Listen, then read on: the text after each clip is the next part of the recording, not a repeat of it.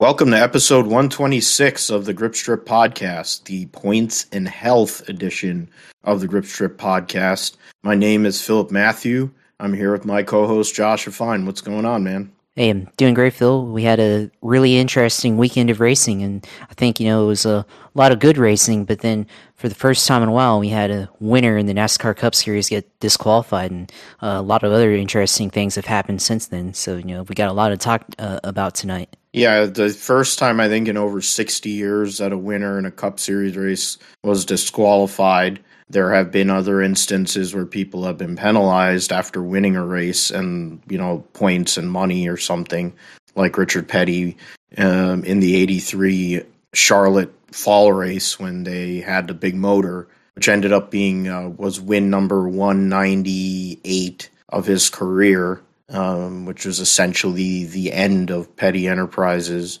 um, or the original group, the trio of himself, his cousin Dale Inman, and uh, his brother Maurice. Um, but we'll get into all that since Dennis Hamlin had on Sunday afternoon tied Tony Stewart with 49 career Cup Series wins and became the all-time winningest driver at the racetrack with seven wins. His teammate Kyle Busch had qualified on pole on Saturday and was up front early in the race. Didn't have a good car in the second half. Then he had a rough first half of the race, came back in the second, but it was all for naught. Uh, the two Toyotas did not pass post race inspection, uh, which seemed to be a trend. Uh, not passing inspection and having serious um, issues with the new car at Pocono Raceway. Great crowd there, um, even in the hun- over 100 degree temperatures. Uh, I thought about going, but um, I think better judgment and health got in the way of that. Um, our uh, our friend Joe Passero went with his father.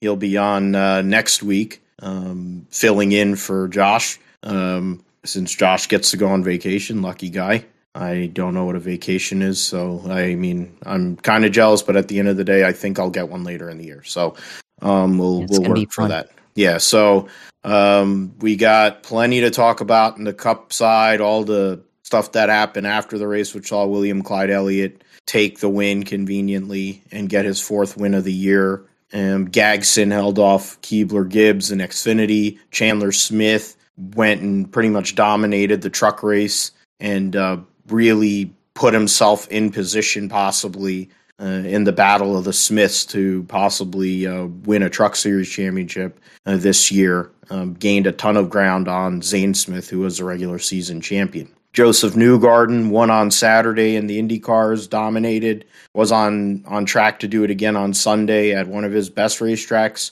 Had an, a rare incident, um, wrecked the car, got out, um, they were checked and released, but only to have have uh, a fainting spell outside of his uh, trailer and having to be airlifted to a local hospital. So now there's a possibility the former two time series champion and one of the winningest uh, active drivers in our sport in the IndyCar series could be out of this weekend's race at the Indianapolis Road Course, which would in turn take him out of the championship likely. Um, hopefully, Joseph will be fine. Um, we ran into that with Kurt Busch on on Sunday, where he didn't pass concussion protocols and couldn't race. Of course, we'll get into all that. Pato O'Ward was a beneficiary, so we'll talk about both those races and the points getting into Indianapolis. Verstappen wins after Charles Leclerc uh, has a throttle stuck throttle issue, which seems to be a trend now for Ferrari. Um, gave away that win. He was quite distraught. The primordial yell that he let off on the radio was basically uh, the yell of a guy who knew that the championship's done. And when you're 68 points be- behind in the drivers' championship, you pretty much are done. And oh, nearly two races out in the constructors. They're battling Mercedes since Mercedes finished second and third on Sunday um, with Ferrari stepping on themselves. So Verstappen wins solidifies what likely is going to be his first legitimate championship. Um, I mean, I know there's half a season to go, but it's Formula One. Um, the battle, I think, the more interesting battle is to see what Mercedes is able to do with for against Ferrari, and if Lewis can win a pole and win a race to continue his streak that he's had his whole entire career. Uh, we'll get into all the Formula One stuff since they'll be racing at. Or that was the French Grand Prix. They'll be racing in Hungary this weekend before their summer break. The um, roundup will discuss F2 and W Series at Ricard, and then add Hungary for this week for Formula 3, first time in a while for them since Britain, uh, the British Grand Prix. Formula E will be in London. Supercars at the Bend. Uh, World Superbikes will be back in the Czech Republic. The Truck Series playoffs will start at Indianapolis Raceway Park or Lucas Oil Raceway Park or O'Reilly Raceway Park or whatever the hell their name is, Raceway Park. Um, first time they've been there in years. Um, it's great to see a classic uh, track that was originally a part of the Truck Series and was an original racetrack for the Xfinity Series back on the calendar. Hopefully, Xfinity goes back there too.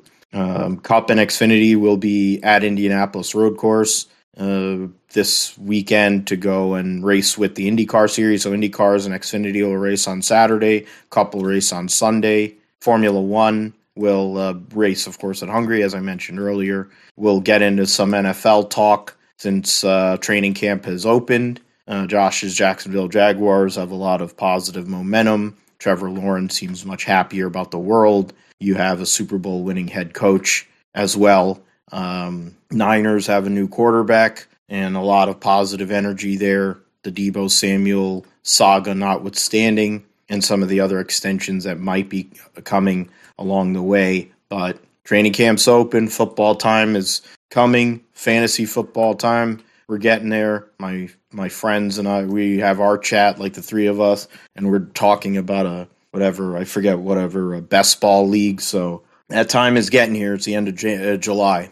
Uh, Josh will talk about the sim side, uh, iRacing, and other sims like with Formula One and et cetera, et cetera. In the sim segment, we'll call it a day. But NASCAR uh, kept us busy and has kept us busy all through the last, I think, four or five days. Uh, Josh, the the Pocono uh, M&M's Fan Appreciation 400 at Pocono Raceway was probably the most well attended Pocono race in a long time. I mean, frankly, TV doesn't do it justice in regards to crowd size. The place is huge. They usually have a good crowd anyway, but this year they had a, a great crowd, a lot of sold out camping, um, suites, had a lot of specials, a lot of things for fans. Um, to do, whether it was the M and M's deal to see old M and M's drivers like Ernie Irvan, Kenny Schrader, um, essentially every M and M's driver that wasn't Elliott Sadler, um, which makes me laugh. But um, you know, they had that. They had the Hendrick Motorsports. I think they had a Hendrick Motorsports ticket package where you get to meet those drivers. They had a Daniel Suarez, like a selfie thing. They had all kinds of activation and fan experience stuff. So even though it was it was ridiculously hot. It, if you went there, I think you probably had a good time. But the race itself wasn't bad. A uh, lot of action. Denny Hamlin won the race on the racetrack, but um, he didn't win the race when it counted. Uh, got DQ'd for a front fascia um, infraction, both himself and Kyle Busch, uh, who led eight, but two of them led 84 of the 160 laps. So over half the race was led by those two cars. Uh, and the other sub subtext to that is Denny Hamlin got into Ross Chastain and put him in the wall coming off of uh, turn one. And uh, Ross was uh, quite sheepish about uh, that in the aftermath. Basically, assumes that it's the end, but the way that uh, Horseface Hamlin is acting, I don't think that's the end of it for him. I don't think but Chastain guess, thinks it's the end either. I feel like he there might be he thinks there might be more coming, but he doesn't know yet. Yeah, that's that's a good point there. Um, I mean, there's a lot to get into. I, I mean, I guess let's just take it from the top with the fact that those two cars were the two best cars on the racetrack, and then Chastain might have been the third. Uh, Josh, uh, and um, he the those three cars. Uh, I mean, the Toyotas have been fast at certain racetracks and have been very dominant. And um, you had most of the Toyotas qualified in the top ten as well. Uh, I mean, Bell was just outside the top ten. Bubba Wallace, Martin Truex qualified in the top ten. The um, 45 car was a top 10 car. Uh, Kurt Busch crashed in qualifying in second round qualifying and jacked the car up, concussion, out of the race. They called Keebler back. Never driven a cup car in a race before and finished and finished 16th in his Cup debut, which is um, great, honestly, considering the lack of experience in that car. But it kind of just kind of it puts all the wheels in motion about what Keebler's going to end up doing here shortly. I mean, let's take it from there with the Toyota side and what they did on Sunday before we get into the penalties, Josh. Yeah, I mean the it's all about them cheating Yoders. No, I mean they they uh, had a lot of speed on Sunday, and uh, at first it looked like you know the Toyotas with Kyle Busch, Martin Truex, and Bubba Wallace. Uh, you know they were up front for I think you know the beginning portion of that race, the first quarter. Uh, I believe of that race, and then kind of after the first stage, you know, strategy started to play uh, into hand, and uh, you saw you know Bubba Wallace uh, try a different strategy. Uh, Kyle Busch managed to stay up front, I think, and so did uh, Chris Bell as well, uh, along you know, along with Kyle Busch and, and uh, Martin Truex. And then on the other hand, you had uh, Denny Hamlin, uh, who hit the wall pretty on er, pretty early on in that race, and then later on uh, spun out in the tunnel turn, and then still managed to come back and make his way up to the front and win the race. you know, when we thought all thought he was going to win, and then um, I, the rest of it, Kyle Busch, he was able to make his way back up to second place, and uh, I thought it was going to be a little bit of a battle between uh, Kyle Busch and Denny Hamlin, but uh, you know, Kyle Busch, uh, he was closing within about six tenths within the last uh, ten laps of the race, but uh, I think he just couldn't run a better line than Denny Hamlin. It seemed like Hamlin had a, a, good tunnel turn, whereas Kyle Busch may have had a good turn three and turn one, but he you had to really make a lot of time in the tunnel turn, and you just couldn't get the corner off, uh, corner exit on that uh, particular corner there. So, uh, yeah, Denny Hamlin goes out, gets the initial victory, of course, and then uh, then we hear about the uh, penalty and first uh, disqualification of a winner in over 60 years, and you know we talk about winners being disqualified. You know, I think that's something that um, NASCAR fans have wanted to see uh, I mean, not wanted to see, but you know, it's clear like when we think that there's a, a car that's uh, clearly cheated up. Um, you know, go back to when Jimmie Johnson was dominating uh, for years, and you know, people thought his cars were cheated up. Jeff Gordon, you know, et cetera, et cetera, and you know, now we uh, finally see this, and uh, it's been. I guess you have to say that it's at some point it was going to come uh, especially after NASCAR in 2019, they decided that you know they were going to take the disqualifications a lot seriously or more seriously in uh, NASCAR and uh, especially in the Cup Series. And you know, it's took three years for it to happen, but now we finally get a winner disqualified, and um, it's pretty interesting to see. And uh, you know, Denny Hamlin's of course acting very smug about it, and yeah, you know, showing off the trophy while drinking the winner's champagne, and um, I guess uh, Chase Elliott gets the victory on paper, and sure he's gonna probably just let uh, Danny keep that that trophy for himself there. So yeah, a, a lot to take in there, especially with uh, the way things played down. You know, after after the race, and Danny Hamlin's daughter was very emotional and thought you know Danny had the win, but then you know, a couple hours later, it's all gone away. So. Uh, th- this is a this is pretty interesting storyline because you know they thought that this uh, penalty, like whatever penalties might come of this, um, possibly a taking away playoff points or uh, stripped of a uh, victory. We've seen that in the past, even with the winner keeping the win. Go back to Carl Edwards at Atlanta 2008 when they modified the oil tank and they lost. They basically lost the points from that, and that affected them in their playoff seeding that year. So um, I would have expected something like that. And remember hearing rumors about like you know the potentially NASCAR actually taking away their playoff seed entirely, so they would no longer be in the playoffs. So um, I guess that's always on the table. But of course, um, they just end up getting disqualified. But um, that wasn't the only penalty, of course, on uh, that came about on Sunday. So uh, yeah, this was a just a tumultuous event, uh, series event that happened this race. You know, and we haven't even really gotten into the Ross Chastain deal there with Denny Hamlin as well.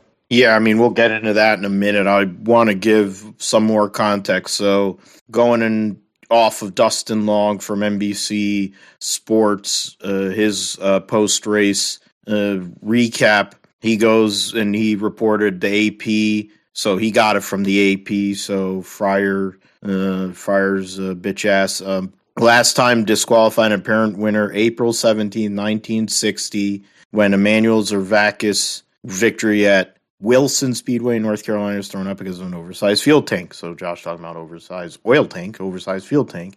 Here, Joe Weatherly was the beneficiary of that. Joe Weatherly was one of the more competitive, more more popular drivers back in his day, legend.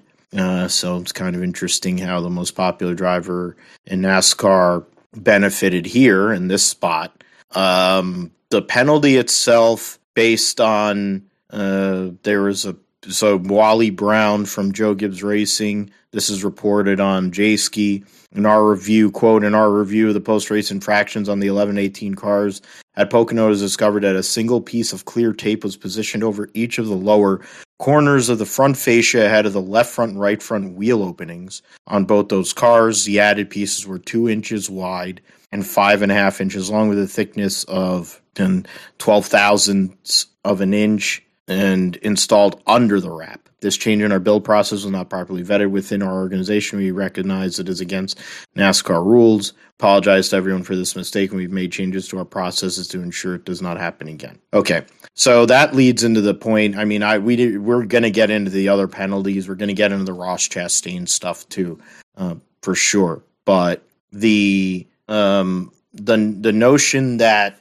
they passed initial inspection, they passed a pre-race inspection, and raced all day for 400 miles. Of course, there was heat and whatever. There was no issue with the cars, and they're all built. This, every Toyota in the field is built out of Joe Gibbs Racing, essentially. So, to me, I get, yeah, you had Denny Hamlin, Kyle Busch, the two dominant cars, but every Toyota was fast. So why aren't you going and inspecting all the other ones? At that point, you might as well just go and go up the ladder. If you're telling me those two cars were had an illegal thing, why are you? T- you don't want me to believe that freaking the 45 car had illegal crap? The only reason they wouldn't is because they had to get a backup car out. So maybe they didn't install that on there. But you're telling me the the 19, 20, and the 23 didn't have something going on with that? Like what?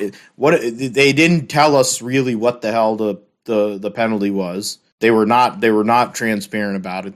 Whoever the idiot they sent out uh, to talk on Sunday wasn't transparent about it. Then they sent Scott Miller's stupid ass out there, and he just did his usual crap. My problem with this is, yeah, fine, yeah, we need to penalize if you're, but go and say what the infraction is, what the rule, what it was, and be clear. You can't go and call if you're gonna DQ and it's like, oh, we're DQ'd them. They didn't have the like. You know why you DQ'd them. Don't go and give platitudes and go and beat around the bush. You under you give us the rule in the rule book, and then give the journalists and whoever a chance to dig in. So then, when Wally Brown makes his statement, that gives a little more context to it. Then on top of it, if you're NASCAR and you want to go and show since they became all of a sudden they're the wild wild they've been the wild wild west most of the season. They they went after brad and buried him essentially. Now in the span in the face of about five days they've penalized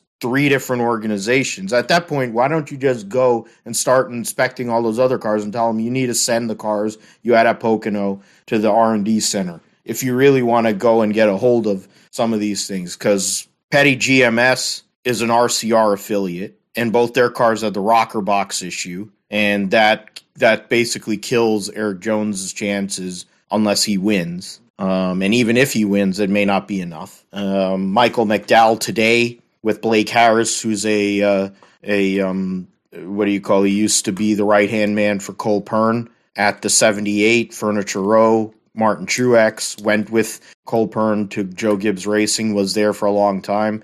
He's also married to sexy Kaitlyn Vincie. Um, he's made that 34. He's made Michael McDowell look like a decent driver. So the guy deserves a Medal of Honor just for that. Um, not just for the fact he gets to be with Kaitlyn Vincie for the rest of his life and he's procreated with her, but the fact that he somehow or another made Michael McDowell look like a decent driver. And they just went and gave them the death penalty too. So now all of a sudden, where did this come from? That uh, is it because these teams are starting to push the envelope, Josh, or is it that NASCAR decided now we're just gonna we're gonna put the hammer down right here a month like before the regular season ends, and if people were trying to skirt some of these areas, which to be fair, after what happened to Brad and RFK, I'm not sure you really wanted to be skirting with anything that involves this car.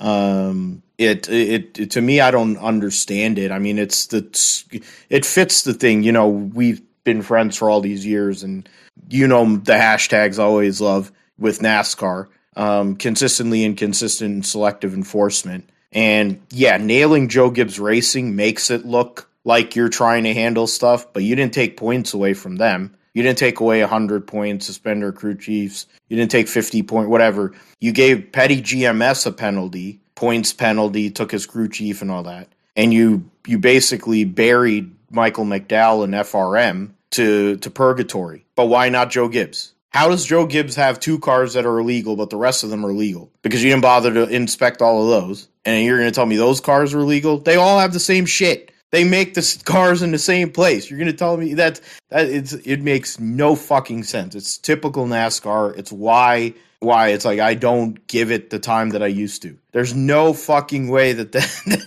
I mean, I'm a Bubba guy. I don't want to see him get freaking sent to 34th. But come on, man. You want me to believe all those Toyotas don't have that on there? Keebler Gibbs's car definitely had to be cheated up. The motherfucker drove to 16th. He had an hour in a sim. Bastard's never driven the car, the cup car before. And he drove up to effing 16th with a pit crew that's somewhat malfunctional. You know, malfunctional. I made a new word up. So I mean, I don't know what your your takes are on on this, uh, Josh, but it just irritates me. This whole all of a sudden now we're gonna put the hammer down, but you're not really solving the problem. You're just beating around the bush and going after little teams instead of burying Hendrick and burying Gibbs, who are probably the two biggest offenders, probably, but they haven't done anything to Hendrick yet, conveniently. And they're and their their guy, their most popular driver, is the lead leading the points by hundred points and uh, has four wins now.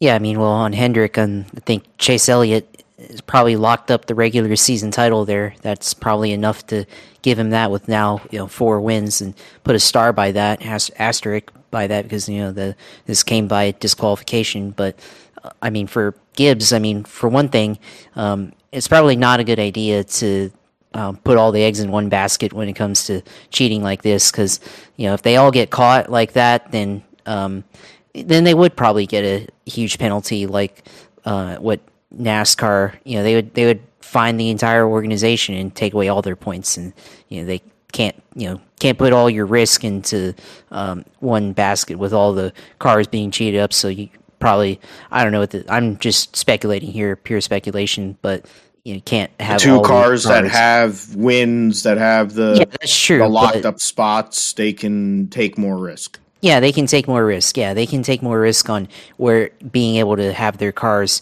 uh, cheated up. I guess. Whereas you know, Bubba Wallace can't afford. Um, obviously, he's probably going to have to win his way into the, the playoffs, but you know he can't afford to uh, lose any points here or anything like that, or get his car, winning car, disqualified. Truex can't afford to get a disqualification because he's tight on points here, and uh, Christopher Bell just won uh, the previous week at New Hampshire, uh, so you know you can't uh, risk his points either, especially you know with the likelihood of getting two more winners into the uh, playoffs, um, and he's only on one win. And if he gets a disqualification, then he'd be uh, the lowest one out of the ones with the, the people with one win. So um, can't risk it all like that. So that's on one hand there, but on the other hand, you have yeah they did not announce the penalty uh, or what the rules infraction was. Whereas you know with the announcement for petty GMS, uh, and then today with uh, front row motorsports penalties, they announced you know they they had a L one penalty for GMS, and then uh, uh, for the 34, you know they had a L uh, was a L three penalty there, which is that's the harshest one uh, with 100 points to driver and owner points. So uh, clearly, yeah, that's uh, the harshest penalty, and they did not announce any any further penalties uh, for uh, the 18 or the 11. Although you look at it the way that it is, basically with a disqualification, you get sent to the back, and so the 18 only earns one point, and uh, the 11 only earns two points. So that's it's almost a, a net net negative there, but you know, on top of that, they don't get any fines or crew chief suspended or uh, any further uh, points penalties that would carry over uh, into the next race. Um, so it, yeah, there's a lot of inconsistency there, um, and yeah, you'd like to see exactly what they, um, what rule they broke or whatever. But um, yeah, a lot of yeah quality control issues on NASCAR's end, and I think in Gibbs' organization there with the penalties. But um, yeah, we've got a couple more races before the playoffs start, and I guess yeah, NASCAR has decided you know they've always ruled with the iron fist, and they just come around it whenever they feel like it. You know, we got to remind the teams to not push the boundaries, and now we're seeing what that's looking like uh, as we get closer to the playoff start, and um, it'll go on for the first you know nine races of the playoffs, and then the last race. Of course, the four teams competing for the championship, they're going to be allowed a lot of leeway. Um, and we've seen that in the past, and that's continue going to be you know continue to be the case. And it would be interesting if um, an hour after the title uh, is over, we hear NASCAR say that oh uh, the nine of Chase Elliott's been disqualified uh, and has lost the championship, and that uh, won't happen. Yeah, it wouldn't happen. But I'm just getting an example here, you know, and with with that, and then I don't know, Denny Hamlin was the championship or something. So yeah, that that would be very interesting, and yeah, I highly doubt that would happen, especially with all four cars likely being cheated up in the championship finale. Sorry, I'm putting my the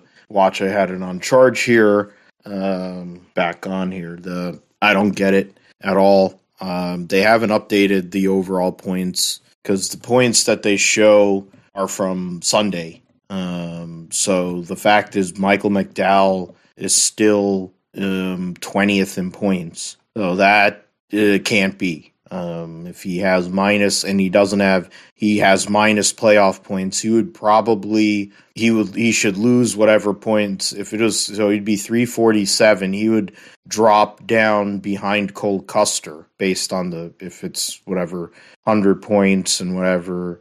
I mean, I'm just looking at the points right now. I mean, we could go over the the let's go over the results. So Michael McDowell actually finished sixth on Sunday. So he had 32 points. So those are all gone, plus another 68. So minus 68 off of, well, they gave him that's for the 30. Yeah. So just you take the 100. So it'd be 440. Yeah. So he'd be behind Cole Custer. Yeah. So basically he's fucked. Uh, Clyde wins. Didn't lead a lap, but he won. Figure that out. Tyler Reddick in the Sheetz car finishes second. Daniel Suarez finishes third, holding up uh, Trackhouse Racing uh, since his teammate had a car to win but didn't get a chance to. Christopher Bell finished fourth. Kyle Larson fifth. One sprint cars though. Um, Michael McDowell, as I mentioned, sixth. Truex seventh. Bubba eighth. Erik Jones after the penalties they got finished ninth, and uh, Bald Spot Dillon finished tenth.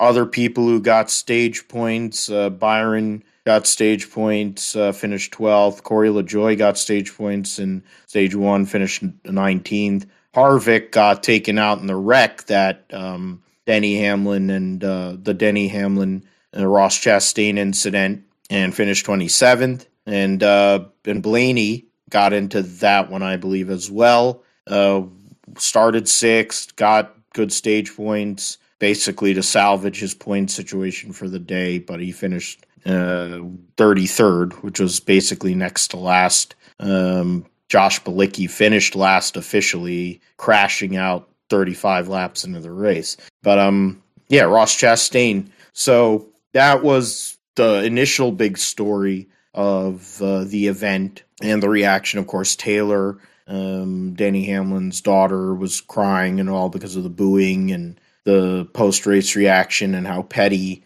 Denny Hamlin is because I guess when you look like a horse and you know you don't get your coke at the right time, you're probably going to be angry, even though you have 49 Cup wins and or you have 48 Cup wins now, and um, you're an owner in the Cup Series and you're still angry. I mean, I don't know. I I think he needs to go and get some therapy. If the Tony Stewart needed therapy, I think uh, Denny Hamlin needs some therapy. But he runs Ross Chastain up high puts them in the fence. That sets off a chain reaction incident uh, with about 30 or so to go in the race, 35 to go. Uh, it was, uh, oh no, the 12 wrecked by himself. My fault. So it was with uh, six. Turn three.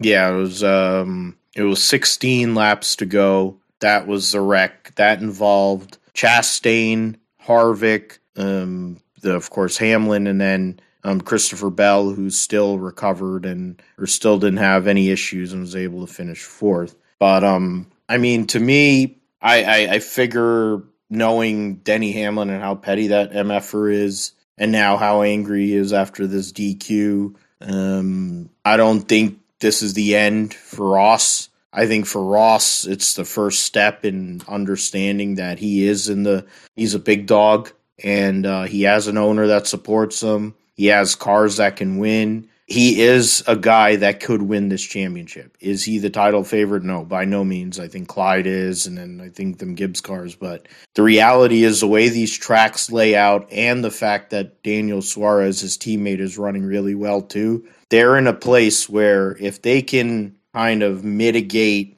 some of the RG Bargy, at least on the Ross Chastain side, if he can kind of protect himself and figure out a way to mend some fences and kind of go and lay low, so to speak, um, he has a real chance to make Phoenix and make the final four. Um, whether Denny Hamlin or insert driver here wants him to is another question. I don't think Clyde's going to do it because outside of Denny Hamlin, I don't think really Clyde had it in him. Um, he's Denny Hamlin's all talk and no, is all bark and no bite. Clyde has the personality of driftwood, and um, if he's aggrieved and because he lost out on a win or something, maybe he do it. But he's dopey. I mean, there's there's really not a whole lot there either. Most of these guys don't have it in them. They talk a lot, but they don't do anything. Um, because if they really wanted to do something, they should beat the crap out of each other, but they won't allow that either. Um, but yeah, I mean, we talked about it earlier,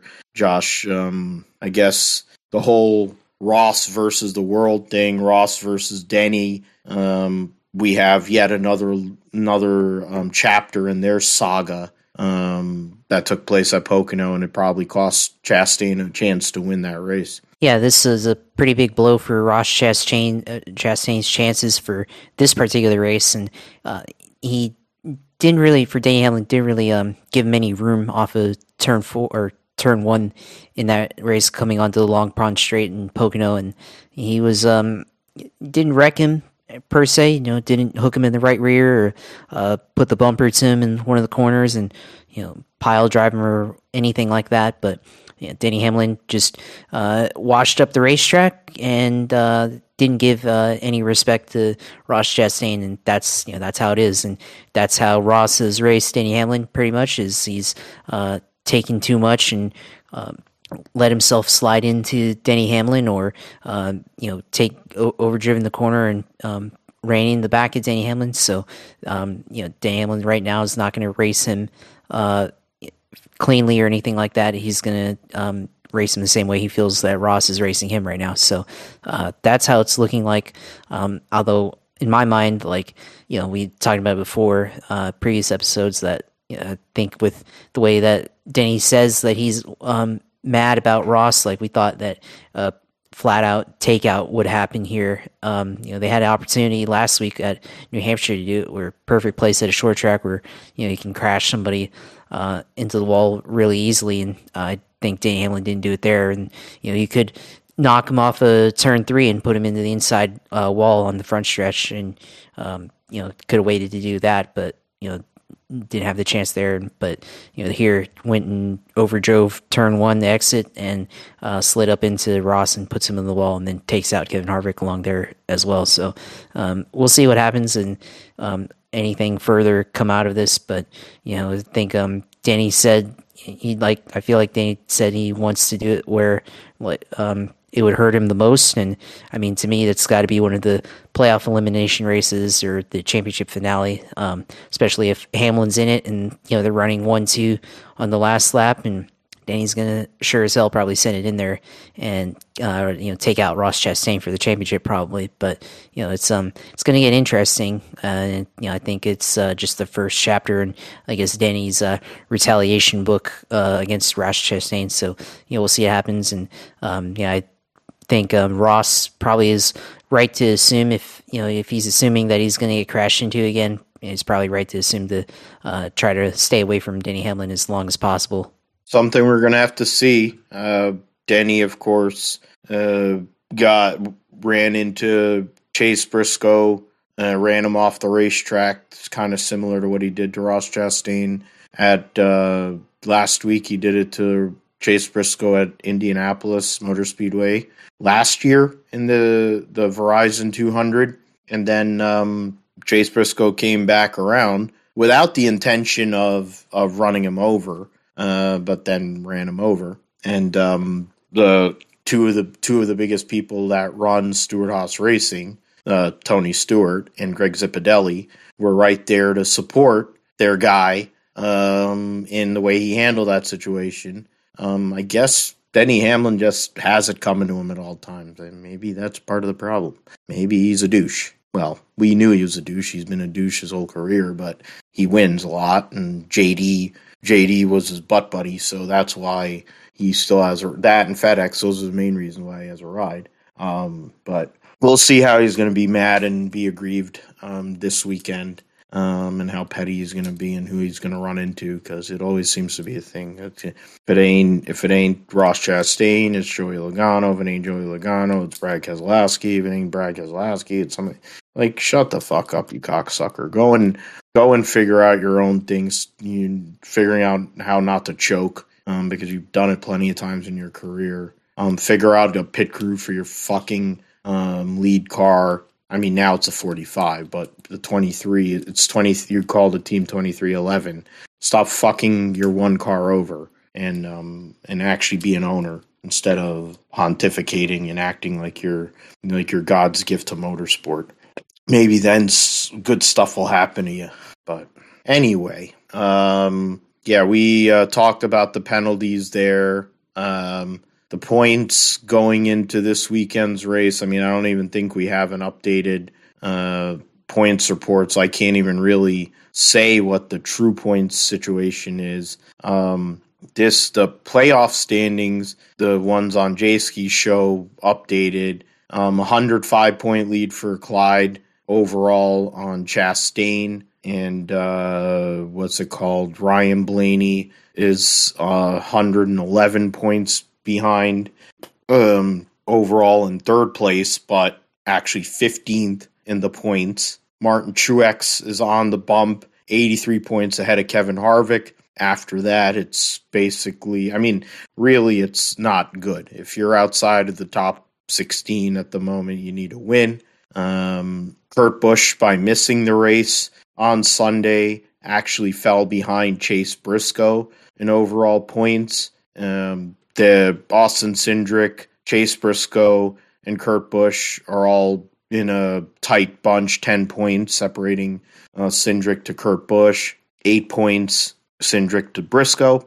Then you have Tyler Reddick, who is 14 points out of that group there. So uh, that's something to look at. I think uh, essentially, in regards to the people, I think for one win drivers, Kyle Larson, Christopher Bell, I think are pretty good shape. Kyle Busch also is in pretty good shape. Uh, essentially, anybody who has two wins is in at this point. Um, Clyde's going to win the regular season, but I also figure Kyle Larson, Christopher Bell, and Kyle Busch are all good. It's from Alex Bowman on where the real uh, sweat starts, which is 36 and 15, which is 51 points separates Alex Bowman and Kurt Busch uh, amongst all those guys who have one win, and then not taking into account playoff points and what all that. Uh, Bowman, uh, Suarez, all these guys are either at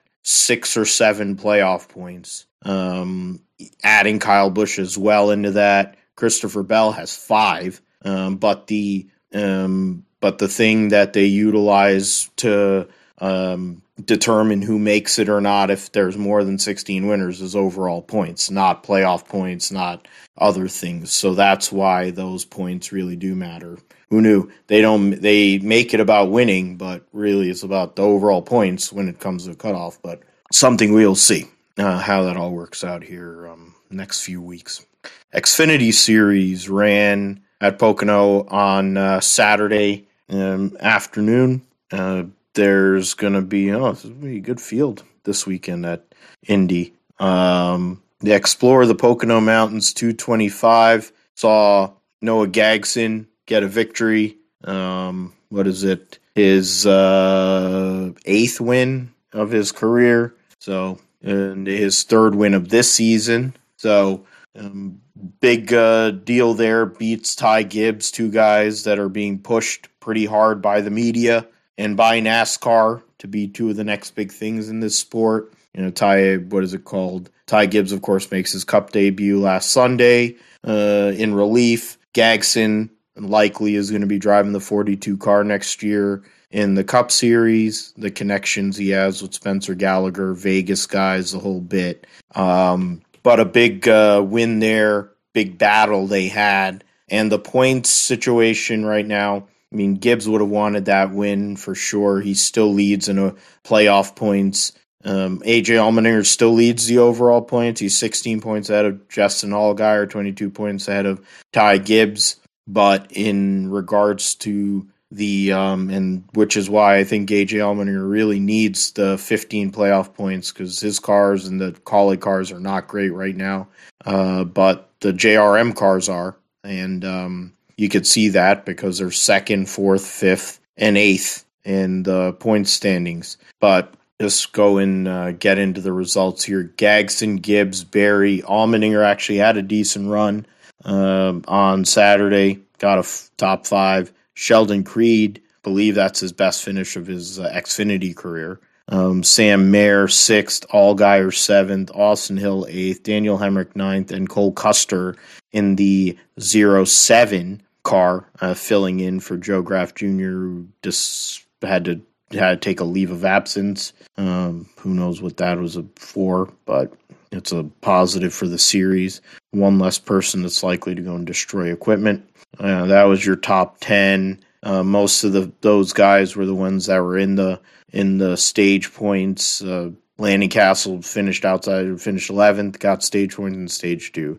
Brandon Jones finished 17th, was up front for most of the day, but didn't have things work out so well by the end of the race. And then Sammy Smith, driving the 18 car, got into a wreck early in the race and um, finished 31st. So fit, it's fitting since he was driving the pilot flying J car, and that's what Michael Annett was known for. So Gragson wins over Gibbs, a rivalry that's probably going to develop over time, um, but a good win for that team. Uh, JRM dominates the race, leading 60, those through 65 and 74 laps uh, between three of their cars. Um, yeah, 74 of the 90 laps were led by the Junior Motorsports trio that are up front in the point standings, Josh. So continued domination by that group. Yeah, the nine car and the eight car and the seven car all uh, were pretty uh, much up front in this race, and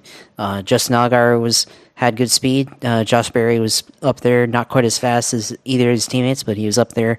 Uh, but then, you know, in the end, it was Noah Gragson coming away with the win, and this was a pretty entertaining finish after the um, second stage, and uh, you saw the lead changes between Allgaier and then Josh Berry and then Noah Gragson was able to take the lead, and then Ty Gibbs was right up there with them, and he was the only one that was able to stay with Noah Gragson after the final restart, and uh, Noah Gragson was able to defend his position very well uh, in the last uh, five laps or so of that race, and uh, kind of like on Sunday with uh, Kyle Busch and Denny Hamlin closing laps, um, Ty Gibbs uh, you know, he had a really good uh, turn one. Uh, he was uh, pretty much better than Noah Gragson, especially on the final lap uh, there, and then turn three was really good for him. But uh, you know, I feel like he just couldn't get through turn uh, two as, as, good as uh, Gragson. So um, that I think that was the difference there, and um, it was really entertaining because you could see the run that Ty Gibbs could get off of uh, turn three, whether he was on the low end or on even on the the kind of the middle slash uh, top lane there, and able to make a run on the front stretch and get a draft and side draft and, and that's the beauty of Poconos. You know, if you can get a run off the corner and um, get alongside or right behind him, you know, you, use the long straightaway and take advantage of the draft and side draft down the straightaway um, and possibly take the lead. And that's you know that's what I like about Pocono. And then you can kind of do the same thing in Long Pond straight off of turn one, as long as uh, you know you get a good corner there. So you know it shows what kind of racing that you can have at Pocono, and so you know why it's one of my favorite tracks there. But you know, it was a really intriguing finish for me. That's why I you know I found it enjoyable. You know, it was, even though it's uh, two of the uh, more polarizing figures in this series right now, Ty Gibbs and Noah Gragson. You know, it was like, hey, credit to them. They were able to race each other cleanly, and you know they were able to go out and put on a good finish, and it was a pretty good, entertaining one, especially last lap. You know, I, I thought Ty Gibbs was going to uh, get around Noah Gragson on on the backstretch, but uh, you know he was able to fight back, and uh, they were side by side through the tunnel turn, and Noah Gragson was able to win the battle uh, right there because it's really hard to have two cars uh, go side by side and make it through the tunnel turn and still remain side by side off of that. And there was going to be one winner and one loser off of that corner. And uh, the high line turned out to be the the one to be in, which makes sense uh, with the tighter radius that you have to have going to the corner in the low line. Um, it's a lot harder to get a corner exit when someone's alongside of you like that. So. Um, good defense of his position there with uh, Noah Gragson. So, uh, you know, it was a good, good racecraft really by I think by both drivers in last uh, ten laps of the race. So um, yeah, as we continue on from Pocono, um, yeah, the junior motorsports team, you know, they've got a lot going for them right now, and yeah, I definitely think um, the momentum's in their favor, um, and I would probably expect one of those cars to probably be up front uh, behind uh, Ty Gibbs in the points championship. Of course, if uh, you know one driver uh, with uh, either Justin Allgaier or Noah Gragson, if they win, you know, one race, then uh, one more race, then they'll be tied with Ty Gibbs, and uh, then we'll see uh, how they determine seating after that. But um, yeah, overall, I think this is a pretty interesting race, uh, especially the Xfinity Series at Pocono. Usually, Xfinity isn't really all that great at Pocono uh, since they moved the series to Pocono, but uh, this time around is actually pretty good. So I felt like you know very enjoyable race overall. Yeah, solid enough race for sure. Um, it was a good part of the Saturday ticket where you know that was the end. That was the last part. You had what we're going to talk about here in a few moments. You had the qualifying in between, and then you had the Xfinity race. So it was a really good. I think it was 20 $25 to get in if you were sitting on the lower level.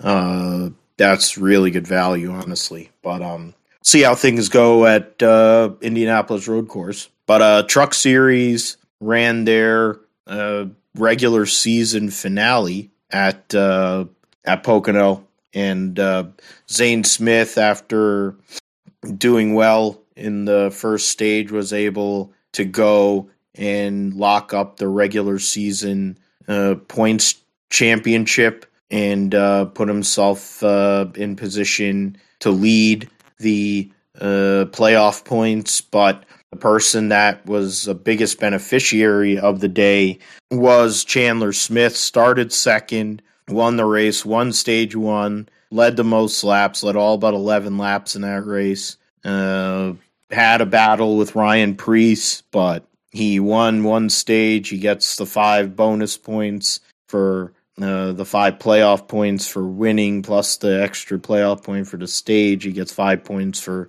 the win. So um, outside of winning the second stage, he would have he maximized his points situation and gained a ton of points in the points battle going into the playoff itself. Chandler Smith over Ryan Preece, John Hunter Nemechek finishes third, Corey Heim fourth, so three uh, Kyle Busch Motorsports trucks in the top four. Carson Hocevar finishes fifth, start, uh, started third, but finishes fifth. Austin Hill from 31st in the Spire truck finished sixth. Majeski, and he was doing double duty, finished in top 10 in both races, so credit to him on that.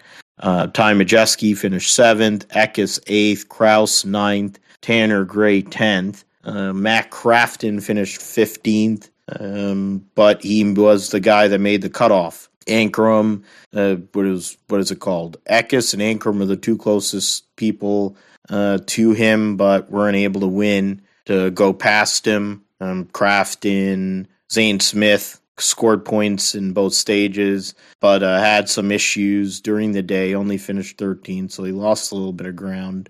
Um, and lost a lot, lost some playoff points there uh, on Saturday, unfortunately. But I, I think it speaks to they've had a pretty good run at it this year. Um, to have a rough weekend the week before the start of the playoffs, maybe it's a good sign. You know, you have it there instead of having it on Friday night uh, at Indianapolis Raceway Park when it really is going to matter.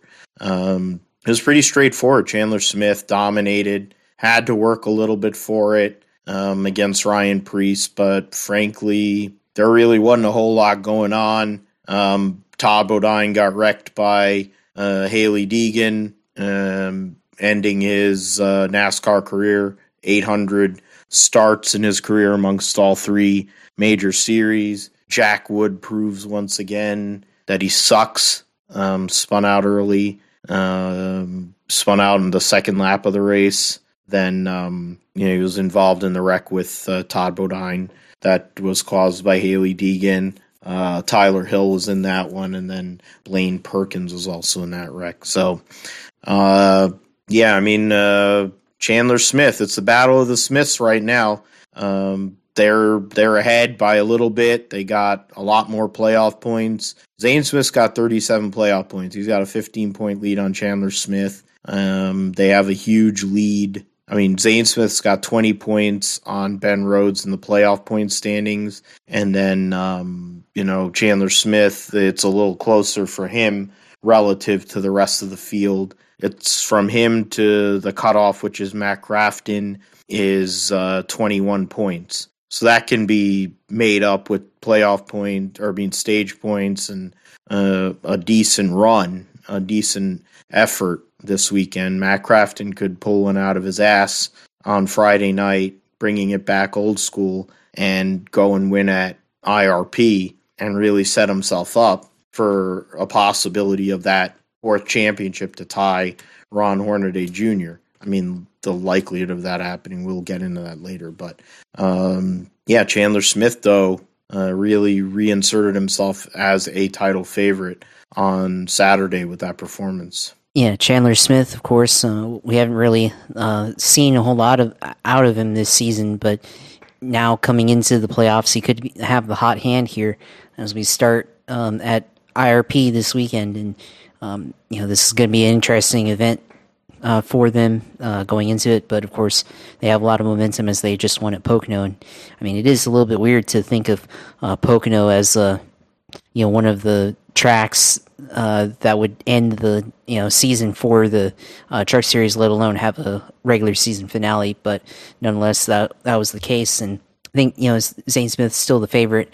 But you know, Chandler Smith is um, looking like he could be the guy that could challenge him this year. It's been mostly a Zane Smith uh, season, but if uh, one of the Kyle Busch Motorsports cars and Chandler Smith is able to go up there and uh, try to get wins to make it through these rounds of the playoffs, uh, he could be one of the guys that we see down in Phoenix. Um, if it's not John, uh, John Hunter Nemechek, who seemingly hasn't uh, had as much success this year as he did last year going into the playoffs. So it's going to be really interesting there.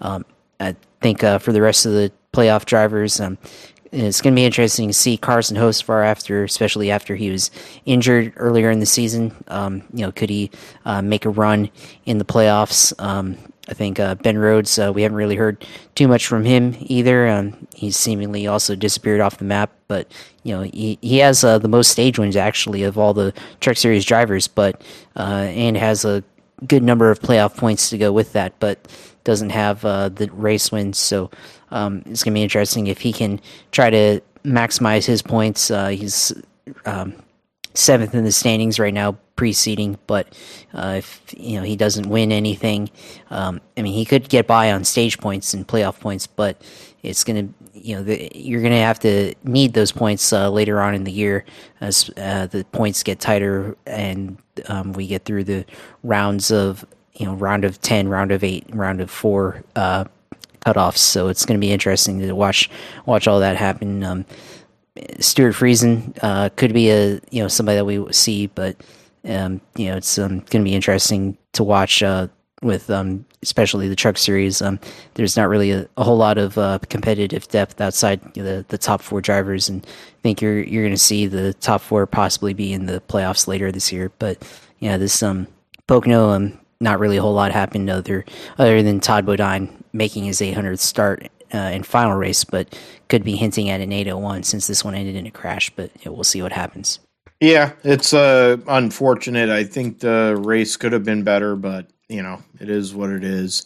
Going uh IRP this this uh, coming weekend though is nice to see. Um, bringing you back old school. Uh, the point you made about Ben Rhodes, he's a defending series champion. He was able to close it out last year at Phoenix when other people stepped on themselves, including John Hunter Nemechek, and he's only 20 points back. Um, only two people get knocked out this round. So the fact that, I mean, I think the only two people, I mean, I think the top three are pretty safe um, even with the fact that Ben Rhodes and Chandler Smith are giving up a few points, I think John Hunter isn't in a bad spot or Friesen for that matter because they have double digit playoff points. I think it the the people that are going to get knocked out this first round are amongst the second 10 uh, unless they go and win a race. If one of these five, whether it's Eckes, Majeski, Hocevar, Enfinger, Crafton,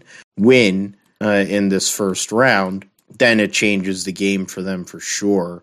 Uh, you know, getting into this schedule here, um, they have they're going to run at IRP this Friday. They'll have a week off. Then they'll be racing Saturday afternoon, Richmond uh, Raceway, or Saturday night, Richmond Raceway, uh, as a precursor to the Richmond uh, Cup race. Then they'll have three weeks off before they go and race at Kansas. So you'll have two short tracks, fl- uh, two flatter short tracks, and a one and a half mile track as part of round one. They'll be finished with their first round. Then they'll have a short turnaround essentially from the first round to the second round, going to Bristol for a Thursday night show, um, middle September. Then they'll have a week off Talladega, two weeks off Homestead, week off then their championship finale. So that's very uh, they this they we talked about it I think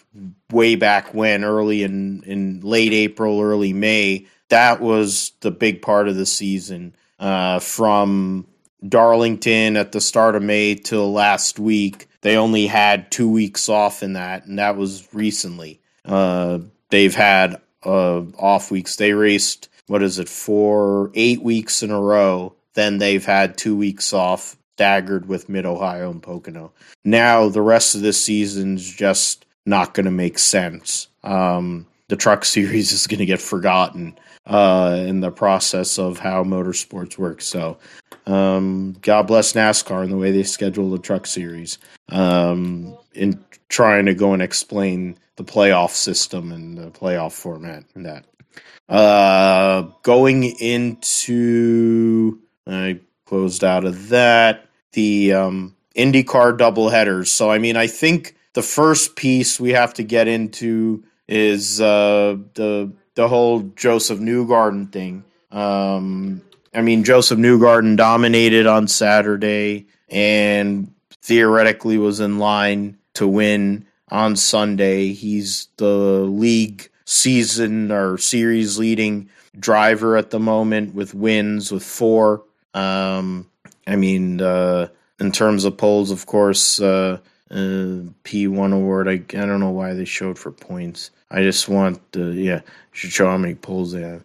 But um, Newgarden uh, crashed out on Sunday, uh, lifting Pato O'Ward up to go and win. It was a pretty dominant weekend for the Chevy uh, outfits there at Iowa Speedway. Um, Hy-Vee did an amazing job with activation. The crowds were good. It was really hot there as well, but the crowds were great at Iowa Speedway. They had um, the action was fast and furious. Uh, Josh's picks were way better than mine, but that's not shocking. Um, he picked Josef Newgarden, and of course he won one and probably should have won both. And his wild card was Jim Johnson, who ended up uh, finished just outside the top ten in the first race, but ran better than that, and then got his first career top five in the IndyCar Series on Sunday. Um, Led showing laps too. and led too. So tells you the endurance factor and how fit um, Jimmie Johnson is running 550 laps at Iowa Speedway in two days, plus practice and qualifying and the whole bit, and being able to compete at that level. Um, it sounds like he's going to be back for another year um, next year to run full time in IndyCar. Uh, there was some rumors that he might not be, but um, maybe that win will come next year. Uh, for Jimmie Johnson, which would be pretty cra- crazy to think uh, him winning in an Indy car, being a 80 plus time winner in the Cup Series and seven time champion there, winning in off road racing and Mickey Thompson racing in all different forms, riding on bikes and dirt bikes and um, quad or whatever, um, soup buggies and trucks and the whole thing, showing how versatile of a driver and I mean obviously Hall of Fame career there. But um yeah, the we'll we'll first get into the uh, Saturday. I'll, I'll go over the results of the Saturday and Sunday races, and then we'll kind of take it from there. Newgarden wins the first race, led 208 of the 250 laps, uh, maximized his point situation. Will Powers started on pole, led 23 laps. Uh, Jimmie Johnson led 19 laps on uh, Saturday. Those were the only three people that led. Pato O'Ward finished second, Will Power third, Rinus VeeKay fourth, Scott Dixon fifth after starting 13th, Alex Palou, defending series champion, after starting 14th, finished sixth, Romain Grosjean seventh, points leader, series points leader, Marcus Ericsson eighth, Graham Rahal finished ninth, and Christian Lundgaard finished 10th. Um, yeah, so those were the guys there. Um, other like Conor Daly started third, was the last car one lap down, had issues with handling. Jack Harvey in the Hy-Vee car started seventh but finished 18th, continuing his great performance this year. Um, Malukas started sixth, finished 14th. Um, yeah, so that Rosenqvist crashed uh, in the race along with Ed Carpenter, but Ed Carpenter seems to crash every race he's in anymore. Um, then in the next race was the 300 lapper. Pato O'Ward led 66 laps uh, and uh, won over Will Power, who led 80 laps in this race. Started on pole in both races to be within one pole of the all time record. Scott McLaughlin finished third. So Chevy sweeps the podium in uh, in that race. So Chevy swept the podiums in both races. Oh, that's not what I wanted to do. Um, the um, and uh, Scott Dixon finished fourth in uh, the race after starting thir- 18th. Jimmie Johnson 13th to fifth gets his first career top five finish in the IndyCar series. So the Ganassi cars finished fourth, fifth, and sixth. Marcus Ericsson. Sixth, Rosenqvist recovers to finish seventh in the second race. Malukas, eighth. Grosjean, ninth. Takuma Sato, tenth. Callum Ilott, um, uh, give him a uh, honorable mention, 22nd to 11th, showing how good that Juncos Hollinger team is getting and how good Callum Ilott's getting too. I mean, let's be honest, the guy was uh, a Formula One uh, talent, somebody that Ferrari was looking at possibly to have in their program. So 11 cars on the lead lap there. Um, Newgarden, of course, Rex with at lap 235 after leading 148 laps of the race. So um, he had, there was only um, one caution in the race up to that point. So he had, he was only the second caution of the race was him. Uh, Lundgaard parked with a brake issue. Kyle Kirkwood aided again. Um, it's been a rough uh, baptism by fire for Kyle Kirkwood this year, and then of course losing the sponsor doesn't help either. Uh, seems to wreck every week. Um, because he's actually trying. Um, Dalton Kellett sucks, so that's why he just drives around and finishes last every race. Um, Newgarden, of course, crashes and then has the health issue. Haven't really heard anything about his status. Um, root beer float head, uh, also known as Santino Ferrucci, is on call. Um, if Josef Newgarden can't make it, which is crazy to me that Santino Ferrucci. But then I also think about the hiring practices that Roger Penske has had with some of his drivers and kind of the character issues they've had over time. And he did employ Paul Tracy twice. So I guess Santino Ferrucci kind of fits the bill because he's daddy's money type, but he's also a douche. So, um, yeah, Pato O'Ward goes and gets that W. Um, puts himself in a position still to stay in this point standings. Uh, gets his. He's only the third driver so far this year that has multiple wins. I think Josef Newgarden, if he wins that race on Sunday, which he was likely to, would have been the title favorite. Um, now he's in a position where he might not even race this weekend. It's a crazy turn of events. I'm just hoping he'll be okay because he's he's one of the faces of this series. He's the American hope, really. He was somebody that in Formula One people were thinking he might have been the next Formula One driver from the United States of America, but instead he was able to come over here, make an Indy car, get hired by Roger Penske in large part because Robin Miller talked about him over and over and over again. God bless his soul. Um, and um, yeah, he's trying for a third championship, but we need to see if he'll be able to make it on Saturday to race. But it was a great weekend at Iowa Speedway for sure. Two races and lots of people there, and kind of makes me want to go there in the middle of Iowa. Honestly, just to go and have that. If that's what they're going to do from now on, you'll get two races for the for you get great value. Yeah, this was a really interesting series of races, both on Saturday and on Sunday. So, um, the first race, uh, you know, Justin Newgarden uh, dominated throughout, uh, very thorough domination, and uh, only five cars finished on lead lap. But you know, we saw uh, Jimmie Johnson there led 19 laps after his spin uh, in the first part of the race, and uh, I thought maybe he might be able to net a, a top five there. But Jimmie, I think, started to have a loose condition in the last.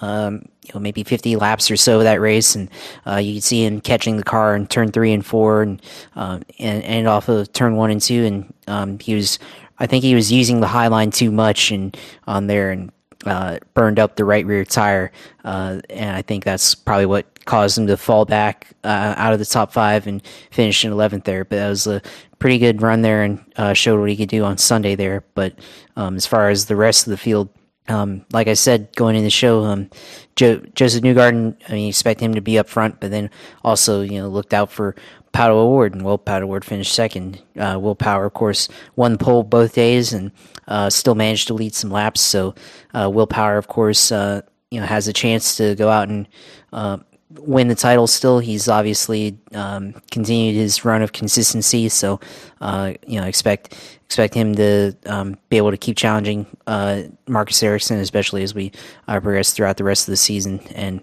uh, how about Rinus VeeKay also, who had a good day on Saturday um, racing? He was racing against Jimmie Johnson. Jimmie was giving him a tough time, and I think that's probably what caused Jimmie's tire to uh, wear out and Rinus VeeKay was able to net the position there and uh, continue on, pick up a fourth place finish. So uh, it was a it was a good run for for that team. Uh, they haven't they've they've been I feel like they've been kind of up and down. Uh, Rinus VeeKay they've had some good races this year and they've had a lot of bad races, and it shows in their point standing right now being 12th place, uh, way out of uh, championship contention there. But uh, the rest of the field, um, Graham Rahal uh, had a solid day, finishing ninth, lap down, but you know solid finish, and um, Marcus Ericsson. Uh, finished eighth place, lap down, but um, still a solid finish, and you know, still what he needed to be able to continue to uh, lead in the points championship. So that's um, that's how it went. And of course, um, you know, you saw Felix Rosenqvist crash as well. And um, of course, when he crashes out, you know, it gives concern if uh, O'Ward might crash out. But no, that wasn't the case there. So um, yeah, overall solid race. And then I think for you know a team that we uh, need to talk about a driver we talk about who's um, testing in Formula One is uh, Colton Herta finished 24th and was never really in contention. They had uh, some parts issues, uh, mechanical issues there, so uh, they were pretty much eight laps down and out of contention the whole race. Uh, so not a whole lot from them. And then, of course, on Sunday, um, this was the more interesting race. Um, and I think, you know, of course, with uh, all that happened, uh, could could be the catalyst in the championship race. But um, of course, here, Pato O'Ward wins the race, and he was in second again to uh, Josef Newgarden. Looked like it was going to be a win. Newgarden has a shock failure uh, out of nowhere and spins, hits the wall, and of course, uh, points wise, um, you know, this is basically a double points race. Um, so when you don't finish the second race, it pretty much uh, puts a ding on your. Uh, you know, you only get uh, half the points that you could have gained uh, if he had won the race, and now uh, puts himself in a vulnerable position in the championship. And you know, if his injury status is not good uh, after Thursday, once they decide whether he's cleared or not, um, could affect his championship hopes. But for the rest of the field, of course, brings Pato O'Ward back into uh, or closer into the title uh, chase. Scott Dixon's in the title chase as well. Um, he he had a good race weekend, finishing fourth in both events. Um, Will Power, of course, finished second, so continuing to uh, get consistency there. Um, and then uh, Marcus Ericsson was racing against Jimmie Johnson, his teammate. They had a good battle towards the end. Uh, you know, luckily they were able to not get together. They had you know a couple of close calls coming off of turn four and uh, coming off of turn two on the back stretch, and uh, they were able to keep it clean. And of course, that would have been big if uh, Jimmie Johnson and Marcus Ericsson got together because you know they're teammates, and then plus you know one of them is basically still a rookie in the IndyCar series, and the other is a current points leader in Indy 500 championship. So that would have been very uh, very big if uh, those two had gotten together uh, at the end of that race. But uh, yeah, and then of course Jimmie Johnson finishing fifth here, and yeah, again showing what he can do in an IndyCar and an oval. So you know, hopefully it leads to good runs later in the season, and you know, hopefully it turns into a full time campaign in 2023. We're able to see him run at least full time one one more year, and then we'll decide from there what what happens to him. But yeah, overall this was a pretty good event uh, for the IndyCar series. You know, both both days had good solid battles, and you saw the you know the contrast in tire wear from start to finish, and uh, who was struggling on tires at the end, and uh, who wasn't. And that showed in the results order, uh, both the number of cars who were still on the lead lap and uh, who wasn't on the lead lap, and then uh, in in both the intervals because. Pato O'Ward, Will Power were fighting it out on both days, and then at the end of the race, Will Pato O'Ward was pretty much ahead of uh, Will Power there. Uh, they were pretty close together, but then you got the end. Pato uh, drove drove away from him, and on the day before that, when Josef Newgarden won, there was maybe a possibility that uh, Pato O'Ward would uh, get through lap traffic and uh, catch uh, Josef Newgarden. But then uh, by the end of it, uh, Newgarden uh, had a uh, six second advantage over him. I think it was within a second or around one second. Uh, with like 10 laps to go, and Newgarden was able to stretch it out. Uh, and of course, looked like Pato O'Ward had a lot of tire wear uh, towards the end and couldn't get through uh, the lap traffic there to catch Newgarden. So, yeah, this is uh, why was one of the you know fun tracks. Glad it's back on the schedule, and you know glad they're able to put on two races for the fans and um, really uh, make it look like into a good venue. Uh, you have to give Hy-Vee a lot of credit for investing in the track and uh, give uh, them a lot of uh, opportunity for this year, and sounds like uh, they're going to have have this race again in the future next year and beyond. So uh, glad I was back on the schedule, and we can have another short track race on the IndyCar schedule. Sorry about that. There, trying to go and multitask. My fault, but yeah, um, Iowa Speedway being back, I think might be the first of a few tracks that if they really, um, if IndyCar really wanted to go and maximize their um, reach um, Road America, I think, is another one since the Cup weekend's gone, um, at least for a couple of years. Um, go and maximize that weekend. Maybe go and make a connection with IMSA to go and balance things out. That would probably be not a bad idea.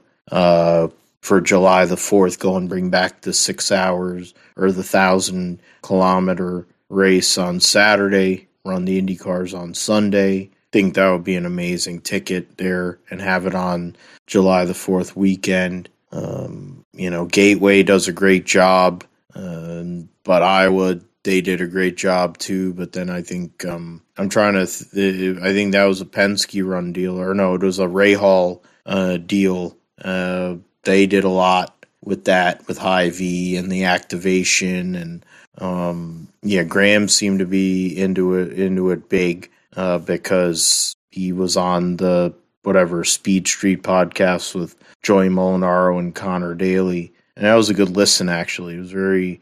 He's the the thing is for as much of a douche as Graham Rahal comes off as, uh, he he understands the sport and he cares about the sport, and I think that's part of it. Um, he's a lot like Junior in that way um, in NASCAR parlance, but he doesn't have the statistics per se to go and kind of support it. Uh, but to be fair, he's got better st- stats than Con- uh, Marco Andretti. Um, we're going to talk about him in a little bit, but um, he had a lot of great points there. That was a good podcast, part of the June Dale uh, Dirty Mo Media situation there. Um, the points going into this weekend at the Indy Road Course, which is a Penske, um, a Penske benefit, literally and figuratively. Marcus Ericsson leads with, by eight points over Will Power. Uh, Will Power has uh, the most poles this year, and he has the most podiums. Same amount of wins, of course. Ericsson's win is the one that uh, is the biggest one of them all, uh, the Indianapolis 500. Um, eight points between those two. Newgarden, Dixon are tied for third in points, but Newgarden, of course, has tiebreaker with four wins. Um, Pato O'Ward's 36 points back in fifth, uh, one of three guys with double digit wins, Scott McLaughlin being the third. Um, Alex Palou is sixth, 44 points back. Uh, this is the key point of the season. We talked about it with the truck series. This is the key point of the season. You need to put it together right now. If you can get on a run, it can really uh, put yourself in a place to make get a championship. After that, McLaughlin's last driver without inside of 100 points. He's 86 points back uh, in seventh. Colton Herta is 125 points back in eighth. Rosenqvist 128 in ninth, and Alexander Rossi Rossi's in tenth, 138 points back. So essentially, a miracle would have to happen for any of those guys to get through. Um, in terms of uh, drivers' average finishing position, um, of course, Will Power, the best uh, average finish. Um, Scott Dixon's right there with him, but um, is giving up uh, what's it called, 26 points to him. So that's the points battle in a sense, with Marcus Ericsson being third, Palou fourth, Newgarden fifth, and Pato O'Ward sixth. So that's why they are where they are. Those are the top six in points, and then Scott McLaughlin seven. Those are it, it, the reality is those seven drivers. That's where you're going to have the champion. One of those seven guys is likely to win. The Indy Road Course is a Penske house if Newgarden can race, it's one thing. If Newgarden can't race, I think it really opens up opens the door big time for Will Power and Scott McLaughlin um, to go and get a fast six and a win and put themselves right smack dab into it. If Will Power wins, he'll take the points lead.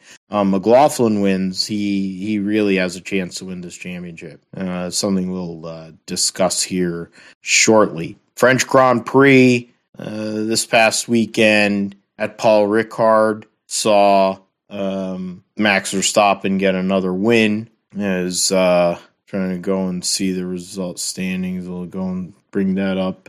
Um, Max Verstappen has won um, six races this year, or seven races this year. Um, or no, six races this year. Um, I have to bring it up over on on this site because it's more clear.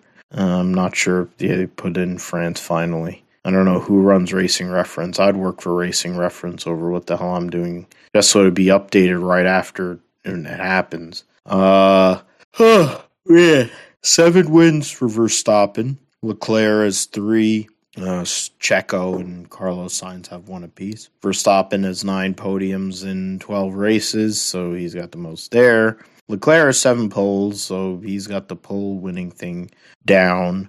Um, average finish for Fish Lips is 4.7. He's when he's running at the finish, generally speaking, he's on the podium and more or less he's winning a race. So 63 point lead for him uh, going into this weekend's race at uh, the Hungaroring before the summer break. and the triple header at Spa, Zandvoort, and Monza.